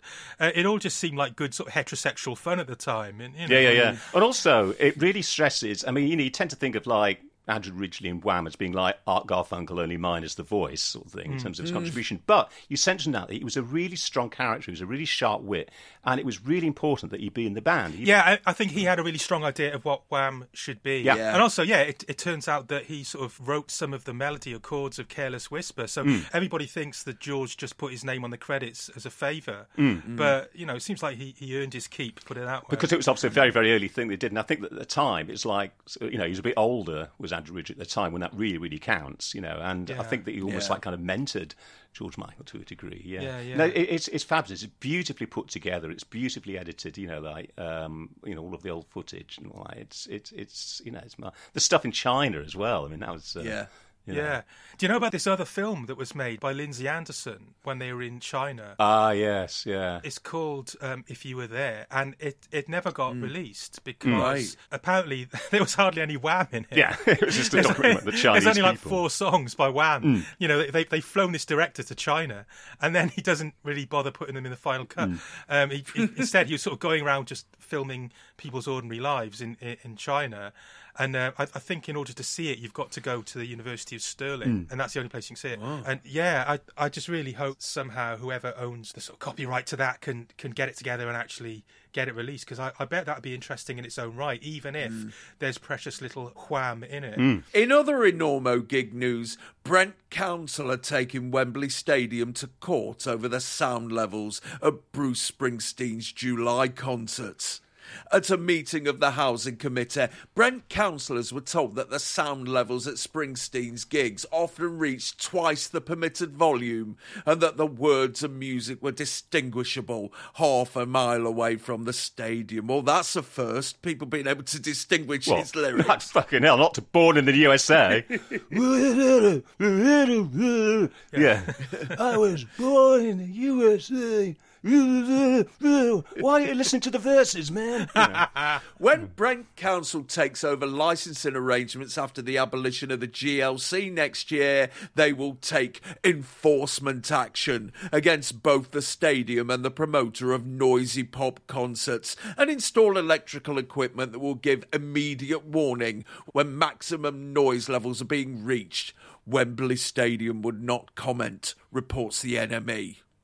And finally, in fuck all to do with music news, the Brewers Society have sent out a booklet informing publicans and their staff how to avoid falling foul of the 1971 Misuse of Drugs Act and losing their license due to in venue custard gannetry.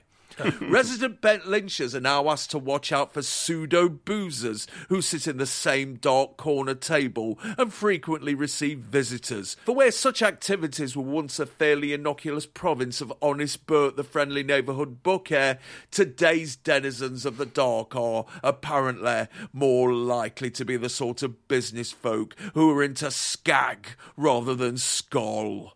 Landlords are advised to inspect toilets frequently, especially late evening and after closing, and increase frequency of glass clearance and ashtray emptying from tables in order that the gloom cloak pushers and their clients shouldn't feel too secure.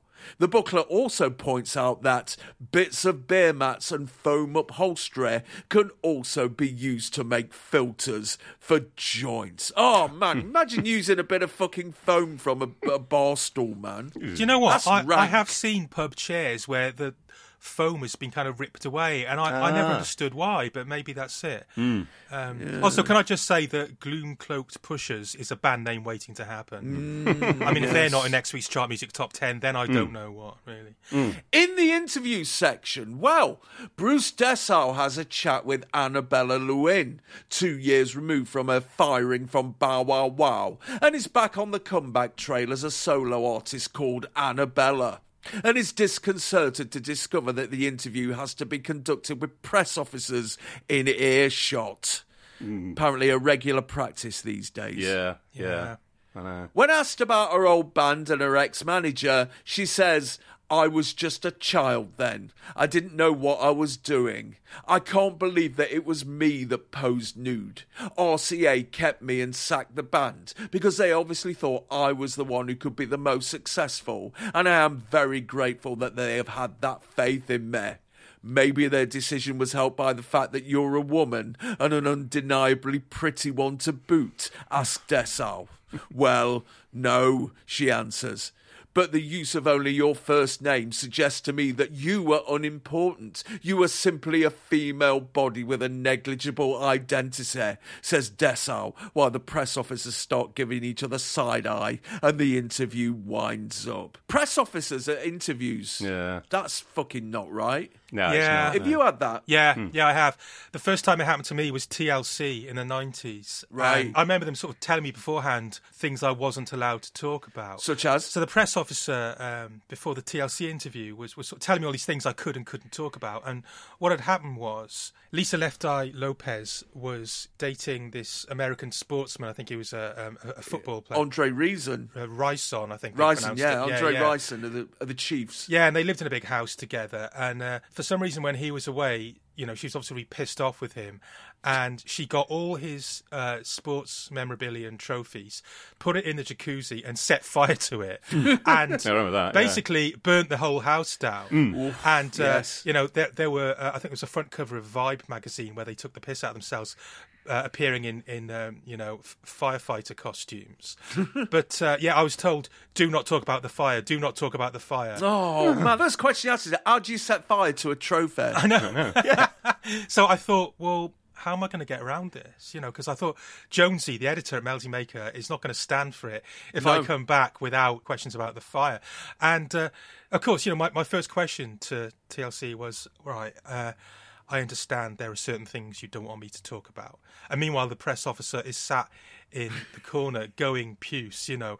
And, and TLC just say to me, no, fuck it, we'll talk about anything, whatever you want. Yes. And I said, all right then, well, tell me about the fire. And they did. They just like told me Brilliant. all about it. Yeah. You know, Brilliant. usually these edicts don't come from the band themselves. Yeah, It's yeah. usually No, just never. overprotective PR people. Yeah. You had that, David. The nearest I've got, it wasn't really a pop interview. It was uh, a feature I did for um, GQ with Ian Wright. And it was at some. God, no, it was supposed to be some sort of country club it was billed at. And it was basically a sort of sports centre in Stanmore with, with a sofa that looked like it had been left out in the rain for several weeks. But anyway, it was supposed to be a feature about Ian Wright and some clothes that he was modelling. I think it was Yves Saint Laurent, some of that. And I wanted the questions faxed over in advance. And I said to the guy, you know, the editor at GQ, I this is not rubbish, isn't it? It says, oh, just, just, just send some questions and then on the day, you know, sort of talk about whatever. So um, I've just made a list of utterly inane questions. You know, does your wife have any input into your um, clothing, you know, choices and all this rubbish? You know, so I get there on the day, and Ian Wright turns up, and sitting in on the interview, and not not not just a press office, but four other people. You know, representatives from the design company, and they're all sitting there clutching copies of these inane questions that I sent over that I bashed out in two minutes. And actually, Ian Wright looked at me, looked at me, and he kind of said, "We can talk around these, you know." And so, that's what I'm. So I started talking. I mean, name question, and then started digressing onto other topics, including racism, you know, and stuff like that. And Ian Wright would start talking. Then I get an intervention, and I said, from from one of the people, who I've noticed that you've um, deviated from the questions as we agreed. Fucking hell. I know. And Ian Wright, it was like, it wasn't the boss in the situation, apparently, you know. So I was like, fine. I'd got a reasonable amount anyway, actually, at that point. So then after that, I just very mechanically said, you know, does your wife have any input into your clothing choices? Yeah. And mm. then the whole thing wound up. But it was just a shockingly ridiculous experience. I mean, just mm. ask them question, the questions yourself. Why waste my time? Come to fucking Stanmore, you know. And that's about sort of 25 years ago. Yeah. Anecdotally, one hears that the situation's even worse now. If if you do Really? manage to get an interview with a, a top level footballer, you know, yeah, it's it's even more locked down, isn't it? Yeah, But, yeah. but Ian Wright was was he? I I, I want to believe he was brilliant. Was he great? Yeah, Because he's it cool. He was so a nice great. bloke. He was cool. And when we're just talking about mm. other stuff than his wife's input into his clothing choices, it was yeah, it was it was interesting. Yeah. I think it might even have been his manager that made the intervention. His manager was sitting in there, you know, Yeah. and it may just have been that when we sort of started to talk about racism and stuff, that that perhaps was the uh, you know. Uh, that's not going to shift no clothes, is it, though, racism? yeah, yeah. Unless you're selling white hoods. Simon Witter links up with the dancey man of the hour, Colonel Abrams, who's in town to promote his new single, Trapped, and watches him bat away the accusation that he's modelled himself on Luther Vandross. No way! I admire him very much, but I grew up with Marvin Gaye, Otis Redding, Teddy Pendergrass. I love Smokey Robinson's writing and the whole Motown era. I think Trapped could have been a Motown song. Its structure and lyrics are similar to what the Temptations would do with Dennis Edwards. Hmm. Womack and Womack chat to Stuart Cosgrove about their recent split with Elektra Records and how they're tentatively engaging with hip hop. Elektra were treating us like meat, two steaks that they wanted served their way, says Linda. They wanted to remix our material. They wanted to tell us which vocals weren't right. They wanted to dictate our direction right down to the clothes we wore. I won't be too sad to leave Los Angeles. When asked about their new stuff, Cecil says our new stuff is aimed at those too old to breakdance, but too young to retire. If you're 60, it's a bit of a lie to say you dig hip hop, but it doesn't mean you have to give up either. It's so easy to stay stuck in the past, like signing Sam and Dave and re recording Hold On I'm Coming.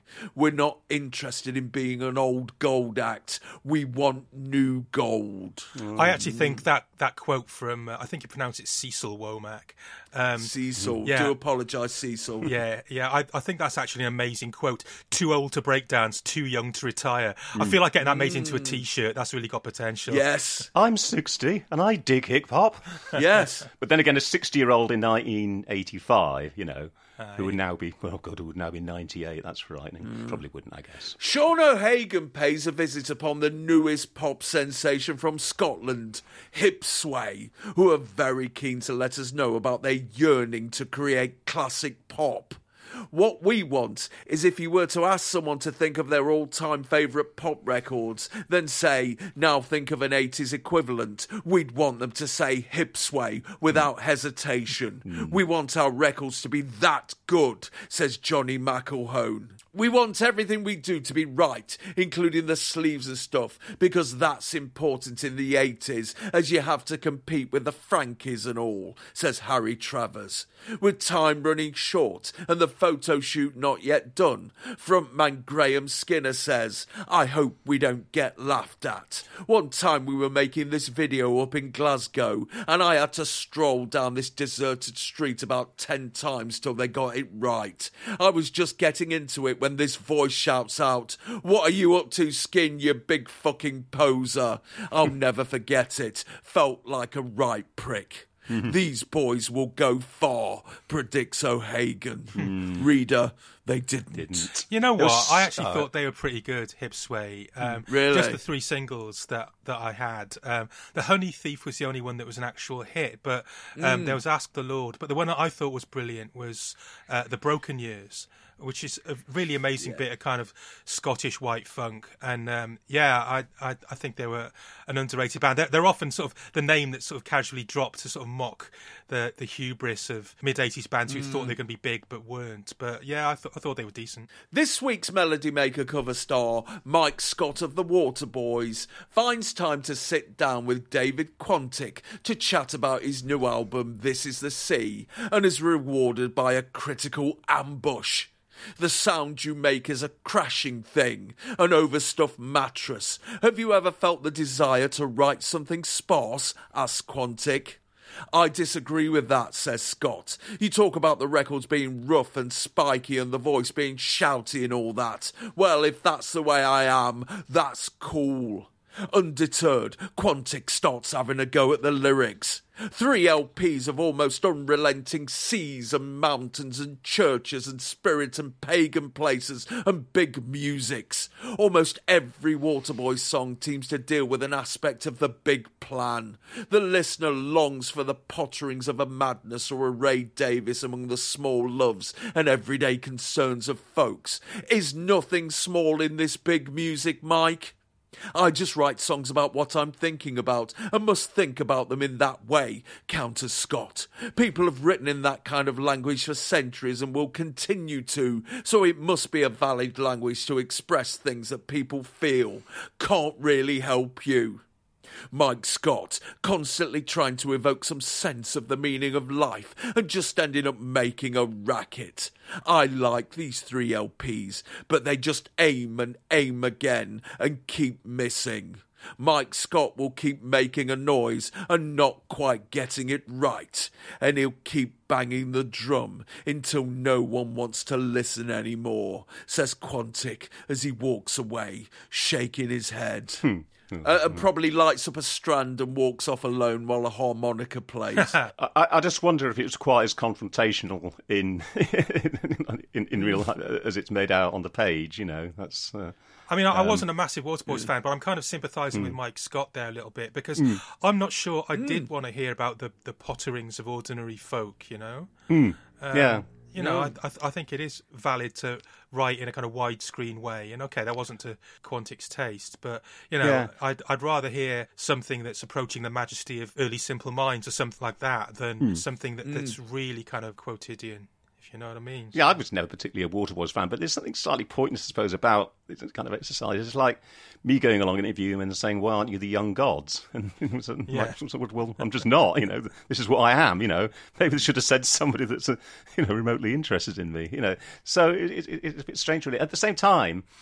You just get the sense with these interviews that, that a lot of the writers at NME were just feeling that kind of dullness of 1985, that lack of momentum, and it's, it's getting filled hmm. in by people like Mike Scott, and so you can sense a sort of frustration from that point of view. Meanwhile, Matt Snow heads to a diner in Greenwich Village to meet none other than Suzanne Vega and presumably have a coffee.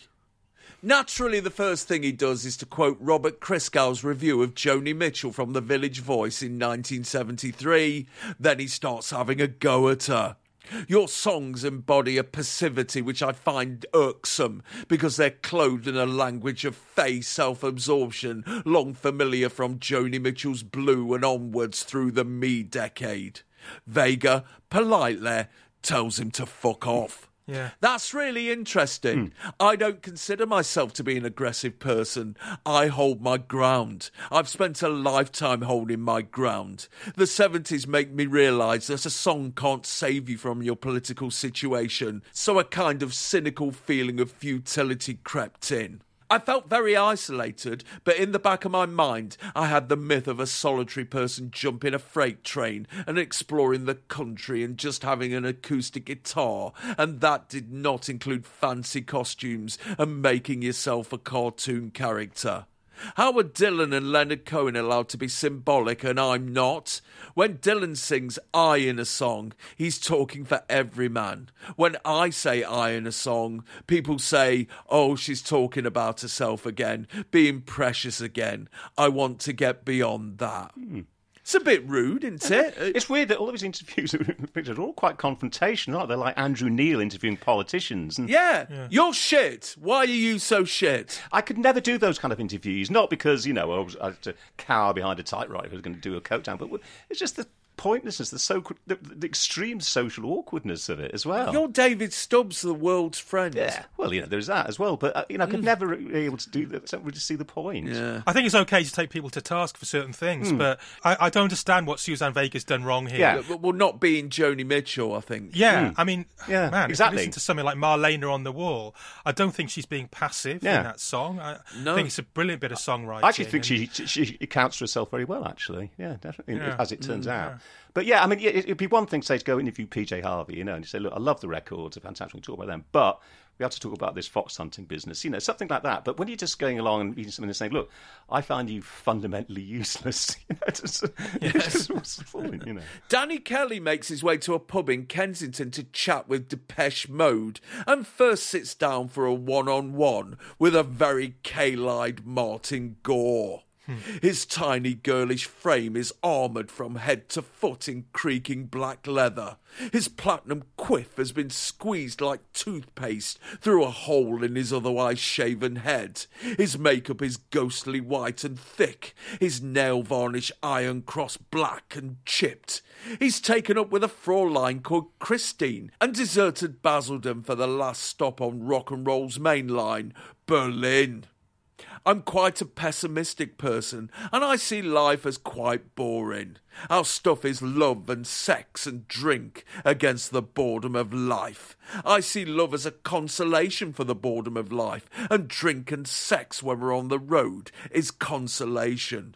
Drinking is enjoyable, and collapsing is enjoyable. Hmm. Don't you ever feel like casting off the careful consideration of Depeche Mode's rise and do something extreme, disturbing, or dirty? asked Kelly. If I make boring records and people identify with them, I've achieved my aim, replies a clearly shit faced Gore. I wonder if Martin's dabblings in Berlin meant that he'd outgrown his fellow moders. At the moment, they're most worried about the way I dress. About my dresses, in fact. Maybe I'll get them all wearing them. When the rest of the band join in, Dave Gahan says we're very dependent on Martin's ideas, his writing, whatever his whim at the moment. That's what the songs are about. We have to accept that. He has totally changed. Mark missed out on his teens, going out, seeing different girls every night, and getting drunk all the time. He's living all that now. It's not a bad thing. Everyone should go through that phase, wearing tons of makeup and dresses. Now, if I want to go to a club, I just want to have a good time, not to shock. But Martin says that he hates going into the street and feeling normal. He does enjoy it when we go through customs and they asked him if he wants to go into the men's or women's cubicle to be searched. It's really interesting hearing from Martin Gore at that moment where he's just Mm. entering into that kind of goth phase, if you like, where he's experimenting with cross dressing and he's writing about these kind of perverse sadomasochistic sexual dynamics and so on. Mm. And hearing um, Dave Gahan's perspective on it, you know, which is that Martin had missed out on that in his teenage years, I found that really Mm. interesting. Yeah. And, and also just this, this suggestion that Dave Garn wasn't really on board with that.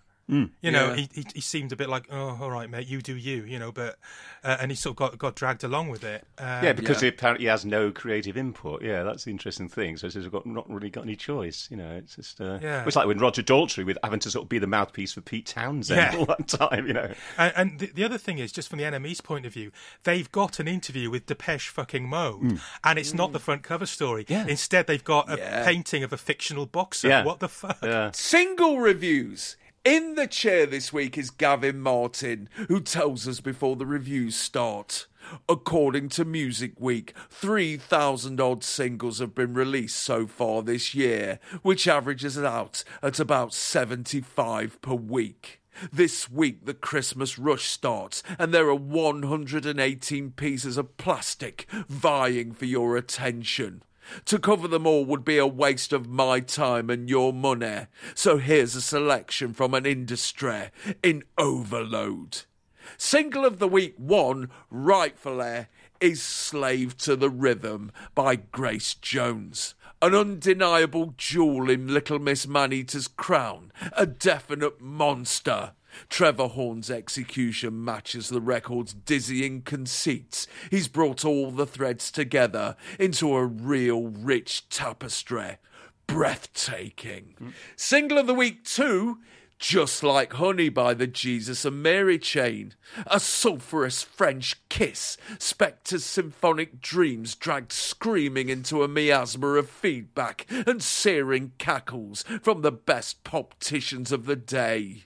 Good pop music has always captured the zeitgeist as a matter of course, so it's no accident that along with the compulsive melody and sweetness, the JAMC plunder shocking a trophy, fear, waste, and impotence. No one else would dare.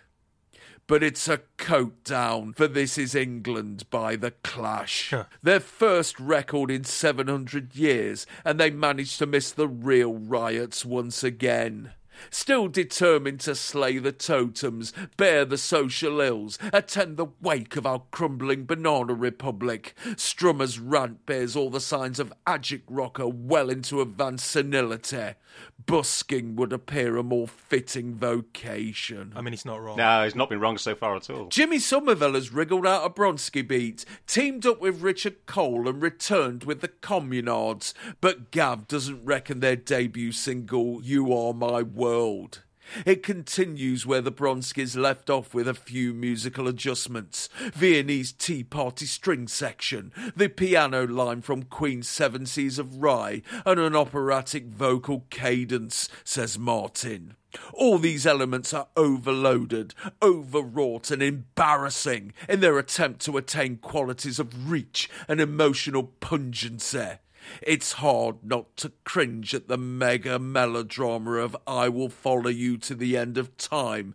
I will be the blood flowing through your veins when sang with the usual hysteria and stridency. I'll pass. Also on the comeback trail, Feargal Sharkey with a good heart, open brackets, is hard to find, close brackets, which Martin reacts to in the same way as if he'd been shown the contents of a chimpanzee's nappy. the first fruits of his partnership with David A. Stewart sees Sharkey casting his vocal pearls to swine, blundering MTV rock out bombast. Remember the wit, the maelstrom, the magic of positive touch? Sharkey helped me forget that in a hurry. Future number one single. Preposterous, overinflated pomposity from a group that seems to have lost all sense of their roots, their aims, and their proportion, says Martin of Alive and Kicking by Simple mm, Minds. Well, fair enough. There's little semblance of a song here, just an exercise in U3 gushing. Jim Kerr sounds like he's been sick trying to clamber over the effluent of megaton multi-track merd churned out by the band and the clear mountain eye of I'm production folly. The closing howls could be a chorus of stadium yuppies, and with a record this bad, this brainless, the cries may turn out to be for their own funeral. Gambler by Madonna is an up tempo FM Butch Broad pose unredeemed by the superior dance track of Into the Groove or the flighty cheek of Material Girl. Sweetest Taboo by Sade is a serious case of too much blancmange pulled down the listener's lughole from a one dimensional singer with a lifeless sheen, unable to zap or sting. As the column continues, Martin reviews get shorter and shorter. Closer to the Heart by Clannad, a hopelessly preppy piece of Barbara Dickson style whinging. Just Another Night by the O'Jays, a drippy candlelit ballad for two in a velveteen wall restaurant of your choice. Don't Look Back by Michael McDonald, an FM Freeway romp ordinaire, and One of the Living by Tina Turner. Grace Jones for headbangers. I'd love to listen to Grace Jones for headbangers, man. That'd be fucking mint. Hmm. But he gets in a two line shoeing for Sweatbox by Wolfgang Press from the 4AD stable. An interchangeable bunch of ex-Mal Deutschlanders and Cocteau type people get together to produce the wearisome dirge that is customary from this label. Dance music if you're into leg irons. And he winds up with a review of the intriguing Only a Conservative Dream from Bernard Hayward on the Red Flag label. 40 year old Vernon's contribution to Scoundrel Kinnock's campaign trail, a piece of Lowry land mork released and financed by the Labour Party. It's aimed more at working men's than youth clubs, though I wonder if our lads will readily accept such blatant politic profiteering from the unemployment industry. I have a record collection and a political conscience, both of which will survive very nicely without this. Mm. Oh dear. The thing with that singles page, first of all, I think it's pretty well written and there's not a lot to disagree with in, in what Yeah. he said there. But the presence of Grace Jones and the Jesus Mary chain as his two mm. singles of the week, both very different acts, but Yeah. both reasons why I, I would have been thinking at the time that all is not lost. Mm. You know, Oh, yeah. there were these sort of disparate strands that were, you know, still offering hope. Mm. In the LP review section, the lead review this week is given over to Mad Not Mad by Madness. And Biba Kopf breaks the news to a nation of youths, wondering if the Nutty Boys can still cut it in this, the wrong half of the 80s. Entropy is, colloquially speaking, all energy being absorbed in a losing battle against irreversible decay. The surface flakes and crumbles, despite all the frantic efforts to shore it up. Entropy really belongs to physics, but it aptly describes the physiognomy of Britain. Putting a brave smile on things when your insides are being eaten away by doubt, tears of frustration never far away. For a proper sense of the nation's increasing entropic state, you'd do no better than listen to a madness song, as no one else in popular music is presently reading Britain's physiognomy so accurately. If their turns have become more serious, their tunes imbrued with a weightier sadness, it is because things have taken a turn for the worse. When madness recalled the toll of the big issues on the spirit, the time has finally come to worry. For they are a valuable litmus test to the national sentiment.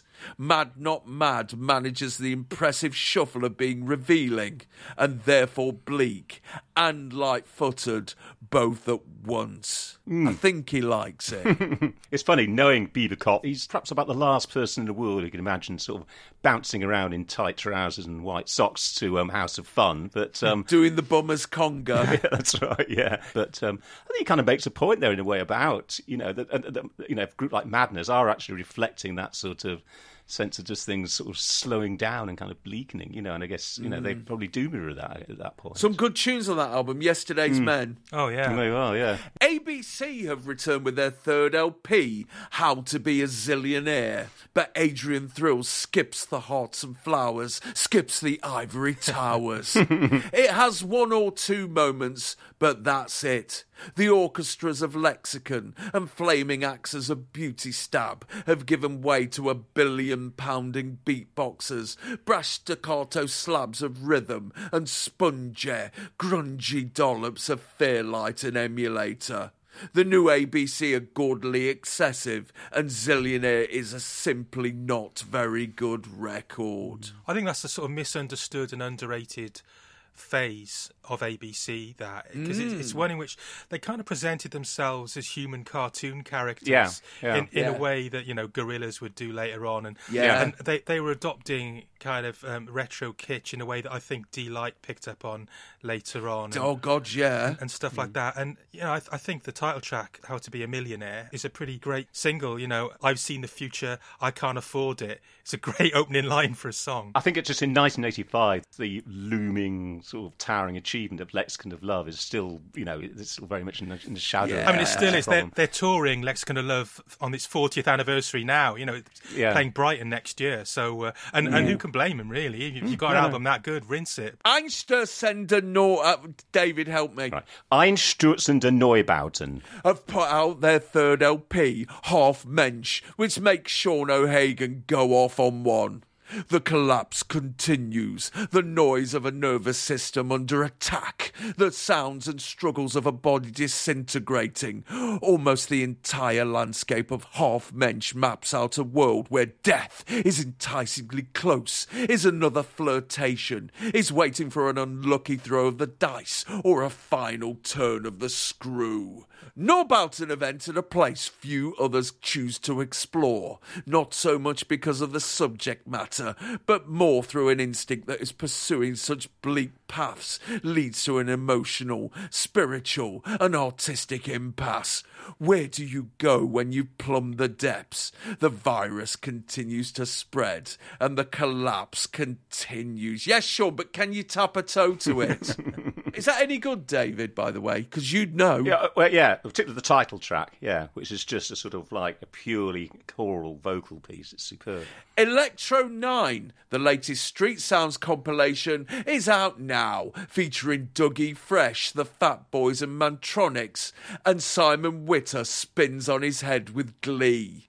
You might not like what the entrepreneurial capitalists at Street Sounds are selling, but you can't deny that they're the most on the ball compilers ever.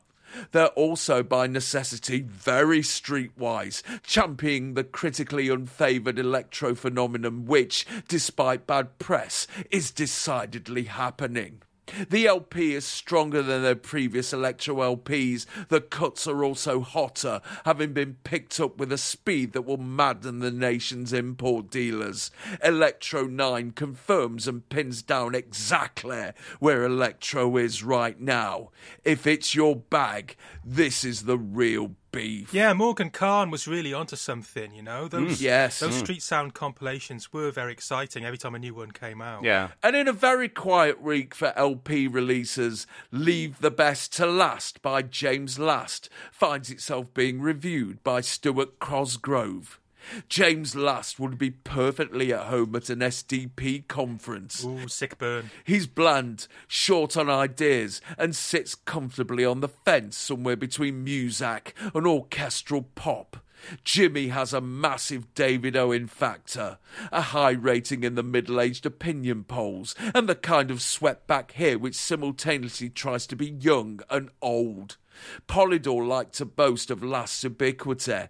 Apparently, he is known to 93% of the German population.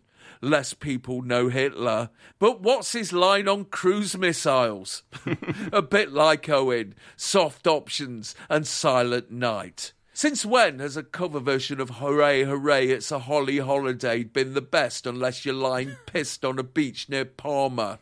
Culture Club's Karma Chameleon and the Bushy Boys Wake Me Up Before You Go Go come ready primed for the James Last treatment. Easy listening. Just swap the Katharine Hamnett strides for a pair of golfer's leisure pants. And lovers of black lace will have to stomach Agadoo rubbing shoulders with John Lennon's tiresome Imagine and another predictable romp through his self-celebratory signature tune, Do the Conga, the song that guarantees reptilian dancing at his live concerts. Oh man, I would love to hear a fucking mashup of Agadoo and Imagine. Yeah, of course. Ten years later, hipsters couldn't get enough of Yeah. easy listening cover versions. Of Yeah, exactly, yeah. Pop hits. Yeah. Yeah. In the gig guide section, well, David could have seen Ornette Coleman at the Forum, but might have preferred to spend the same evening in the company of Fred Rickshaw's Hot Goolies at the Knightsbridge Grove or Dumpy's Rusty Nuts at the Marquee.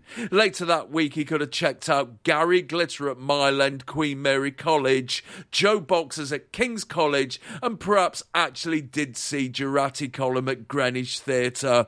But probably didn't. David? Yeah, and uh, unfortunately, I t- I didn't get along to that, and you know, it was nearby as well. I saw Sun Ra that year, Oh. that autumn. Yeah. Taylor could have seen Gary Numan at Birmingham Odeon, JoBoxers at Birmingham Powerhouse, got his corpse paint on for Venom at the Birmingham Odeon, or his tam on for Tipper Irie and Pato Banton at the Birmingham Triangle Arts Centre, rounding off the week to have a good scream at David Cassidy, also at the Birmingham Odeon. Sarah could have seen the membranes at Sheffield's George IV Hotel, a certain ratio at Sheffield Polair, seen the Fall support the Long Riders at Sheffield Unair, the Waterboys at Leeds Polair, or gone non more goth with Balaam and the Angel at Leeds Warehouse. Al could have seen the Waterboys at Rock City, Van Morrison at the Royal Concert Hall, or the Spinners at the Royal Concert Hall. Neil could have seen Joe Boxer's skint video or the Flaming Mussolinis at Tory Shithole Warwick University, Streetlight at Wrighton Bridge, Dave Berry at the Jaguar Sports Club, and pretty much fuck all else. And Simon could have seen John Hegley at Cardiff University Union, Billy Connolly at St David's Hall, and wound the week up with everything but the girl at Cardiff Uni. Can I just say, uh, Balaam and the Angel, the only goth band named after two tube stations.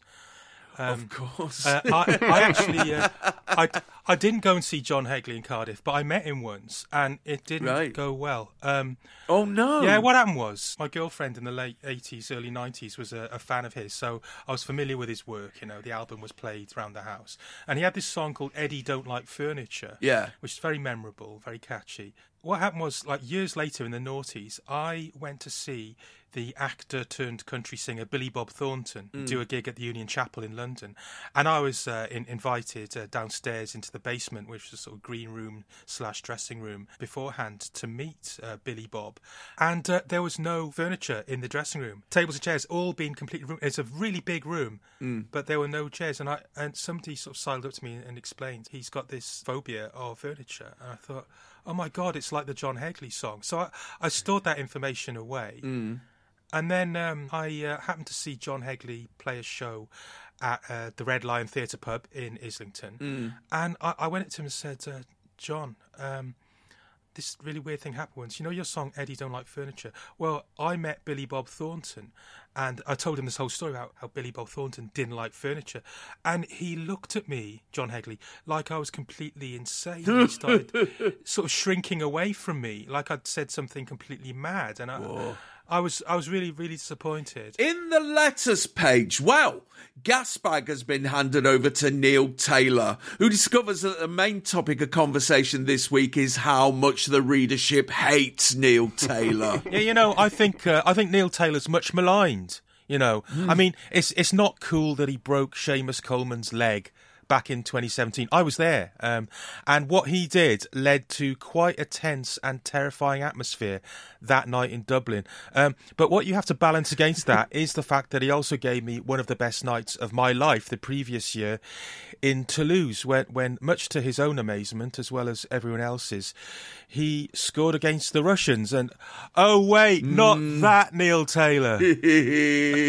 Sorry, one for the Welsh football heads out there. It is comforting to know that once in a while you serious rock critic type persons relax from discussing the merits of postmodernist, neo-structuralist, post-stoicism in modern day society or some such. Step down from your ivory tower and visit an actual rock and roll gig to get on down with us mortals, writes Ricky Hill from Deptford. At a recent That Petrol Emotion spotted Cowboys hoedown at the old Tiger's Head, Lee Green, luscious, pouting wild man of rock, Neil Taylor, was seen to really let his hair down. Yes, he strode seductively past the rows of bopping funsters at the front of the audience, stopped right in front of the stage, took off his shoulder bag, and removed his shirt and pogoed madly like a man possessed. Oh, no, of course he didn't. Our extremely hip and cool man of the people proceeded to take out his Winfield Cup reporter set, and from there on in spent the whole of the set taking notes. What a rocker! What a fan! What a prat! Yeah, taking notes. Imagine that journalist being diligent enough. Mm. Because if you don't take notes, they'll they'll just write to you and say, "Oh, were you even at the same gig? You've you know said nothing about what happened." Also laying into Mr. Taylor is Paul Hayward from Bristol, who writes that he is mostly thankful, but sometimes sad. That's the way NME makes me feel. Revulsion takes over when your cynicism gives way to savagery and hysterical viciousness. Richard Cook is right. To Neil Taylor, a hundred percent of everything is shit. Presumably, the man has self respect, yet he can write of Ian Curtis. Thankfully, the dead pop star can't make records anymore. Very selective, Neil. Mm-hmm. However, it's simply not true that Neil Taylor hates everything, as Stig from Dundee attests. This has gone far enough. Week by week, I have watched as each new creation act has been paraded through the pages of your rag, each more brattish, arrogant, and untalented as the one preceding it, and each granting Mr. Neil Taylor an exclusive interview. Hmm. It is time Mr. Taylor showed himself to be the thing I suspect, i.e., either on the payroll of creation, a close friend of McGee, and or the Mary chain, or simply misguided.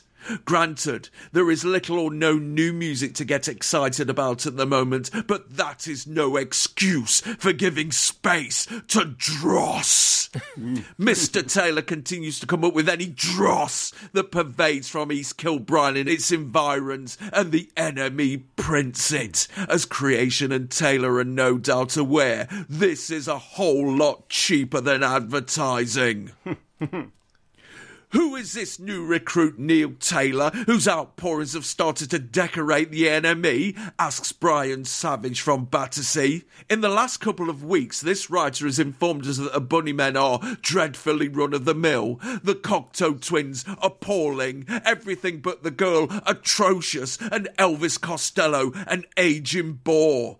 All in the middle of articles or reviews of other groups.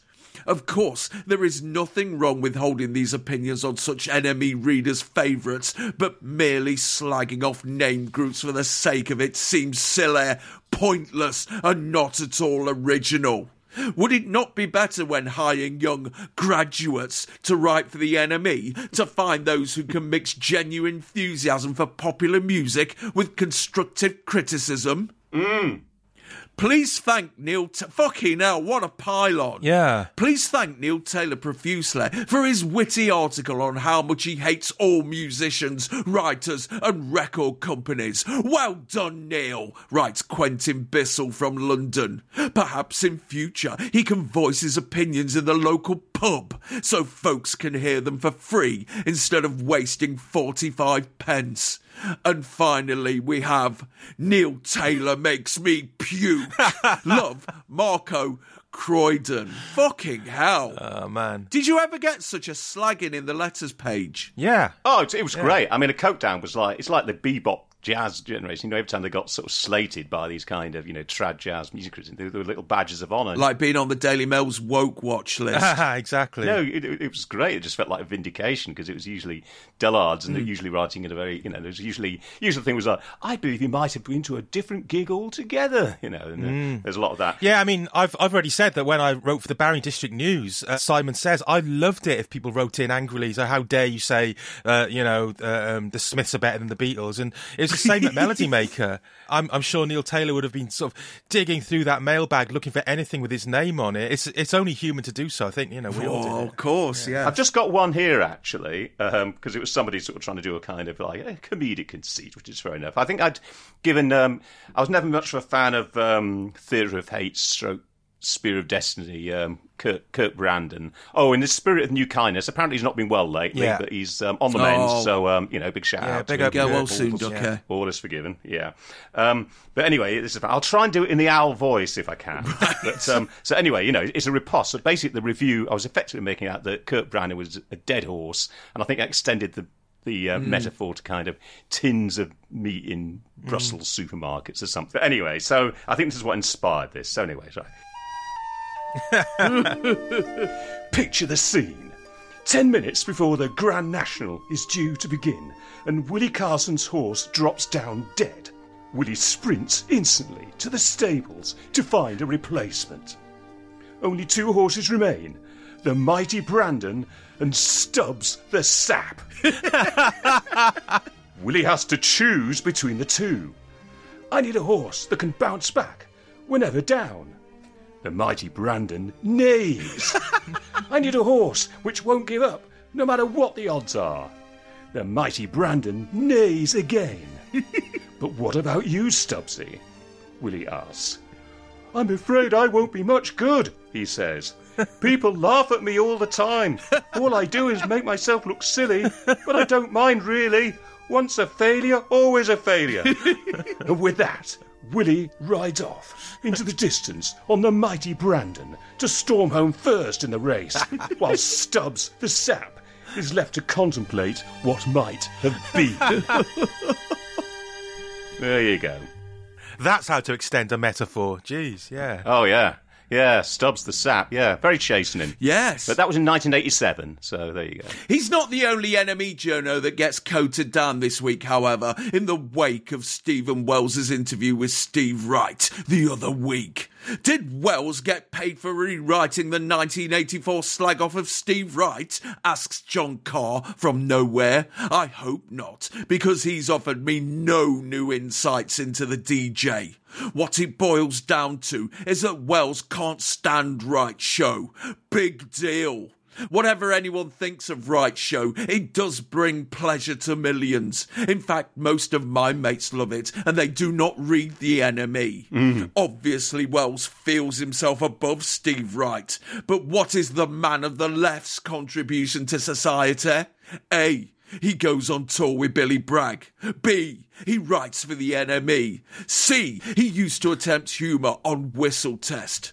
I remember Steve Wright saying how disgusting it was that unemployed people were forced to live on £20 a week. That will have more impact than any number of smart slaggings from someone like Steve, man of the people, Wells.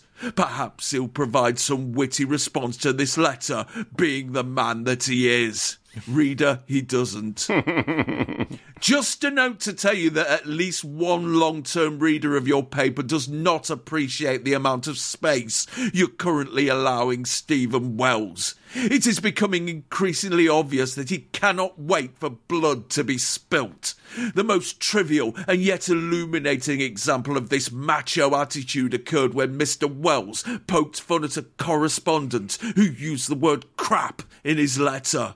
Mr. Wells's reply, you tinker, obviously meant to put this wimp, read non macho, reader in his place for not swearing vigorously enough. Yours, violently, Paul Kennedy, Liverpool.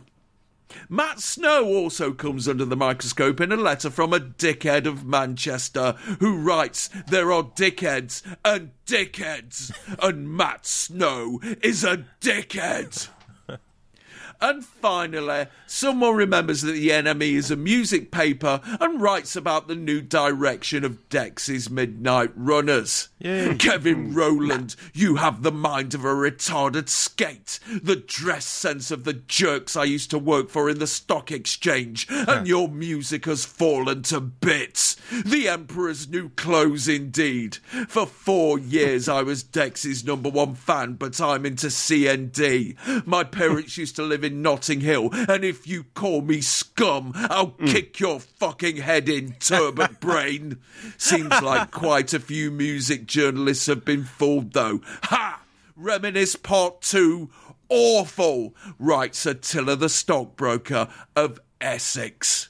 64 mm. pages, 45p. I never knew there was so much hatred of Neil Taylor in it. I Attila the stockbroker used to write quite a lot of um, angry letters like that. You know, the punk poet. I don't think he was really quite with the program of the 80s NME. I remember there was one time where he just got so enraged that at the end of the letter said, What are you even talking about? It's like, You said it now. You've done it now, Morley. You've done it now. You've pissed on whatever reputation you have. You, you, you piece of scab. And that was end of letter to the Sopro. What's he done? What are you referring to exactly? I think actually know what he was referring to as well because the previous week Paul Morley had interviewed. Um, uh, he talked about Simple Minds, and he referred to them as being post ABBA rather than post punk.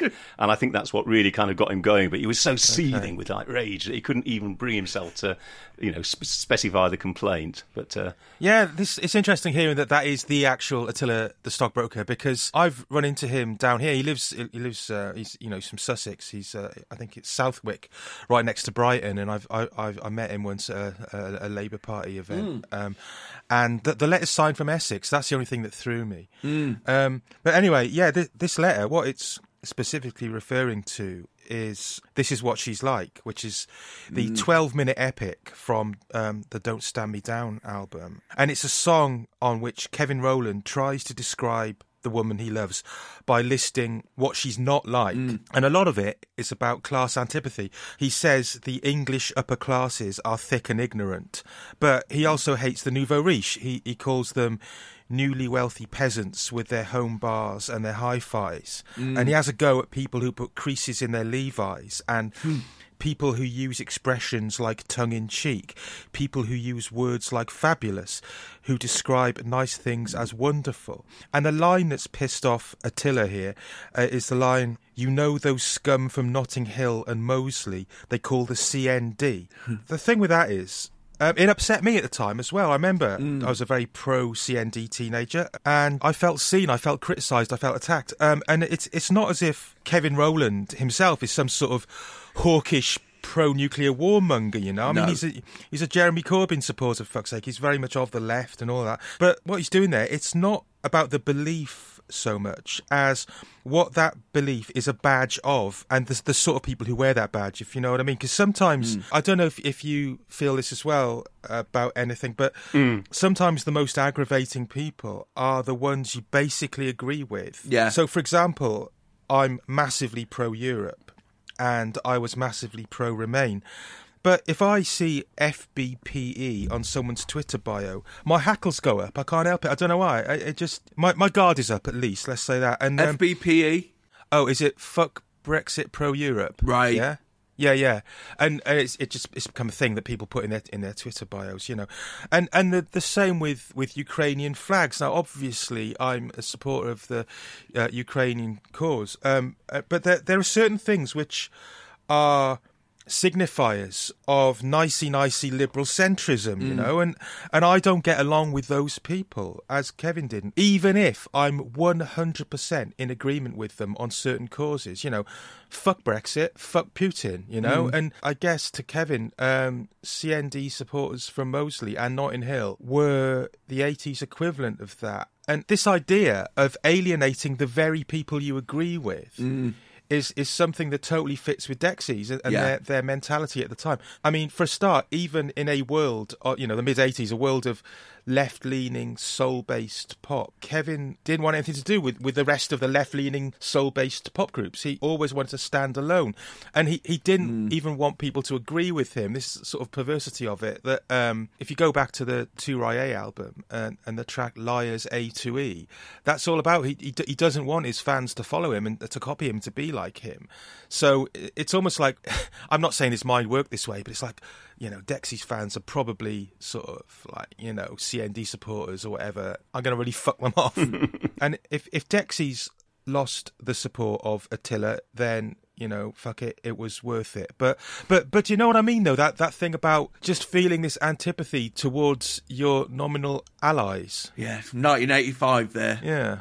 So, what else was on telly today? Well, BBC One kicks off at 6am with a 50 minute Ceefax data blast. Then it's breakfast time with Frank Bough and Debbie Greenwood. Then it's the morning session of the final day of the Labour Party conference from Bournemouth. Then it's play school. Then it's back to Bournemouth. Afternoons afternoon, it's Pebble Mill at one, Hokey Cokey with Don Spencer and Chloe Ashcroft, and back to Bournemouth for another two hours. At five to four, it's Up Our Street, Super Ted and Beat the Teacher. Then it's mm. Cheggers Plays Pop with Bernadette Nolan and Depeche Mode. Fucking hell, Depeche Mode on Cheggers Plays yeah, Pop. Working it. Oh, Martin Gore behaved himself. After John Craven's news round, Janet Ellis nips over to Darwin to talk to the survivors of Cyclone Tracy, who flattened the place on Christmas Eve 1974. Then it's the six o'clock news, followed by regional news in your area. You know what, Al? Um, I think you know, even if my home had been destroyed 10 years earlier by um, a cyclone, I think meeting Jan Ellis mm. would have cheered me up. Definitely. Oh, yeah. And seeing it on TV as a teenager would also have cheered me up. But one thing you skipped over in the listings there it was straight after Blue Peter, Rolf Harris cartoon time. Oh, did I miss that? Yeah, yeah. And that would not see, that would not cheer me up. No. So you got light and shade there from the BBC Kids programming. All human life is here. Yeah. BBC Two commences at 6:30 a.m. with geometry, axioms, and energy closing the gap in Open University, then closes down for an hour and 40 minutes, springing back at 9 for a 36-minute Ceefax data blast. Aye. Then it schools programs all the way to 3 o'clock, followed by a 50-minute Ceefax data blast before they pick up the last knockings of the Labour Party conference. After another 25 minutes CD, it's the new summer air, followed by Jeremy James and William Hartson, who take us to Moscow for an update on the World Chess Championship. Then Captain Kirk and Spock get trapped in a dungeon by a woman who can turn into a giant cat or summit in Star Trek. And we're now 10 minutes into a repeat of the adventure game. ITV starts at a quarter past six with Good Morning Britain, followed by a concentrated dollop of schools and colleges programmes until noon. Then it's the Giddy Game Show, Puddle Lane, the Sullivans, the News at One, and regional news in your area. After a repeat of Falcon Crest and the Home Cookery Club, we're treated to the first semi final of the Goya Snooker Matchroom Trophy and horse racing from Newmarket. Then it's regional news in your area, a repeat of this morning's Giddy Game Show, Doris, Scooby Doo, Them and Us, blockbusters, crossroads, and they've just started Emmerdale Farm, where Amos Brearley starts troubleshooting at the wool pack and makes a dog's arse of everything as usual. Oh, Amos Brearley was the funniest ever soap opera character for me, bar none. Mm. Bar none. The greatest ever soap opera creation. Channel 4 actually gets out of bed at a decent hour for a change, all the better to provide their coverage of the Labour Party conference at half nine, before closing down at noon for an hour and a half, and then going back to Bournemouth for the rest of the afternoon. At five o'clock, they run The Lion of Judah, the 1983 two hour long documentary about the fascist invasion of Ethiopia, and they've just started Channel 4 News. Oh, not much there that's leapt out at me and um, brought back sweet memories. Apart from the Giddy Game Show, I used to like that. Bernard Bresslaw being a gorilla. I never heard of that. Probably one of the last things he ever did, really. Game over. I'm impressed that you found anything out about the Lion of Judah. I, I looked it up on IMDb and there's nothing, you know, Yeah. not from 1983 anyway, uh, which is the only listings. I, I just presumed it's Rastafarian propaganda from the loony left Channel 4, you know. Um, Channel 4 was still Channel 4 then, wasn't it? You know. Yeah, Lennon bumming a Rastafarian. yeah. Um, Al, you mentioned Super Ted. Super Ted's from Barry, you know. Really? Yeah, yeah. Well, Mike Young, who invented Super Ted, is from Barry. He was at school with my mum, actually, um, which meant that Super Ted was the most famous person from Barry when I was growing up. I mean, nowadays there's Derek Brockway, the weatherman, who I was at school with. Yeah. Um, there's Mike Bubbins, the comedian. There's that woman who was Prime Minister of Australia, Julia Gillard. And Right. in fifth place is probably me. Yeah. Um, Barry's not overly blessed. None of you are as good good as Super Ted, though. No, absolutely. Can any of your lot fly? I don't think so. Well, I used to tell people I could when I was about 10 years old, but that's a whole other story. Yeah. Well, chaps, I do believe that the table has been well and truly laid. So I think we ought to step back now and gird our loins for a proper evisceration of this episode of Top of the Pops tomorrow. So, uh, Oh, yes. yeah, we'll call it a day there and we'll see you tomorrow. So, thank you very much, Simon Price. You're welcome. God bless you, David Stubbs. Yeah. My name's Al Needham, imploring you to stay pop crazed.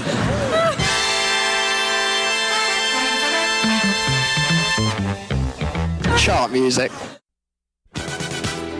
Hey, pop craze youngster! Do you love chart music but hate London? Do you want to see our new live show but would sooner stop at home and doss about in your pants on a Saturday? Are you going to our live show but want to see it again and again and again and again for a week or so? Well, it seems to me like you need to get booked into our live stream at this year's London Podcast Festival. See that keyboard, use those fingers, mash out tinyurl.com slash cmlive23, all lowercase, step up to the pay window, lay your money down and get ready to see Team ATV Land throw down live and direct on Saturday, September the 16th. That link again, tinyurl.com slash cmlive23, all lower case. Come on, pop craze youngsters, stick that money down this G string and watch Team ATV Land grind and thrust just for you. No wanking though, okay?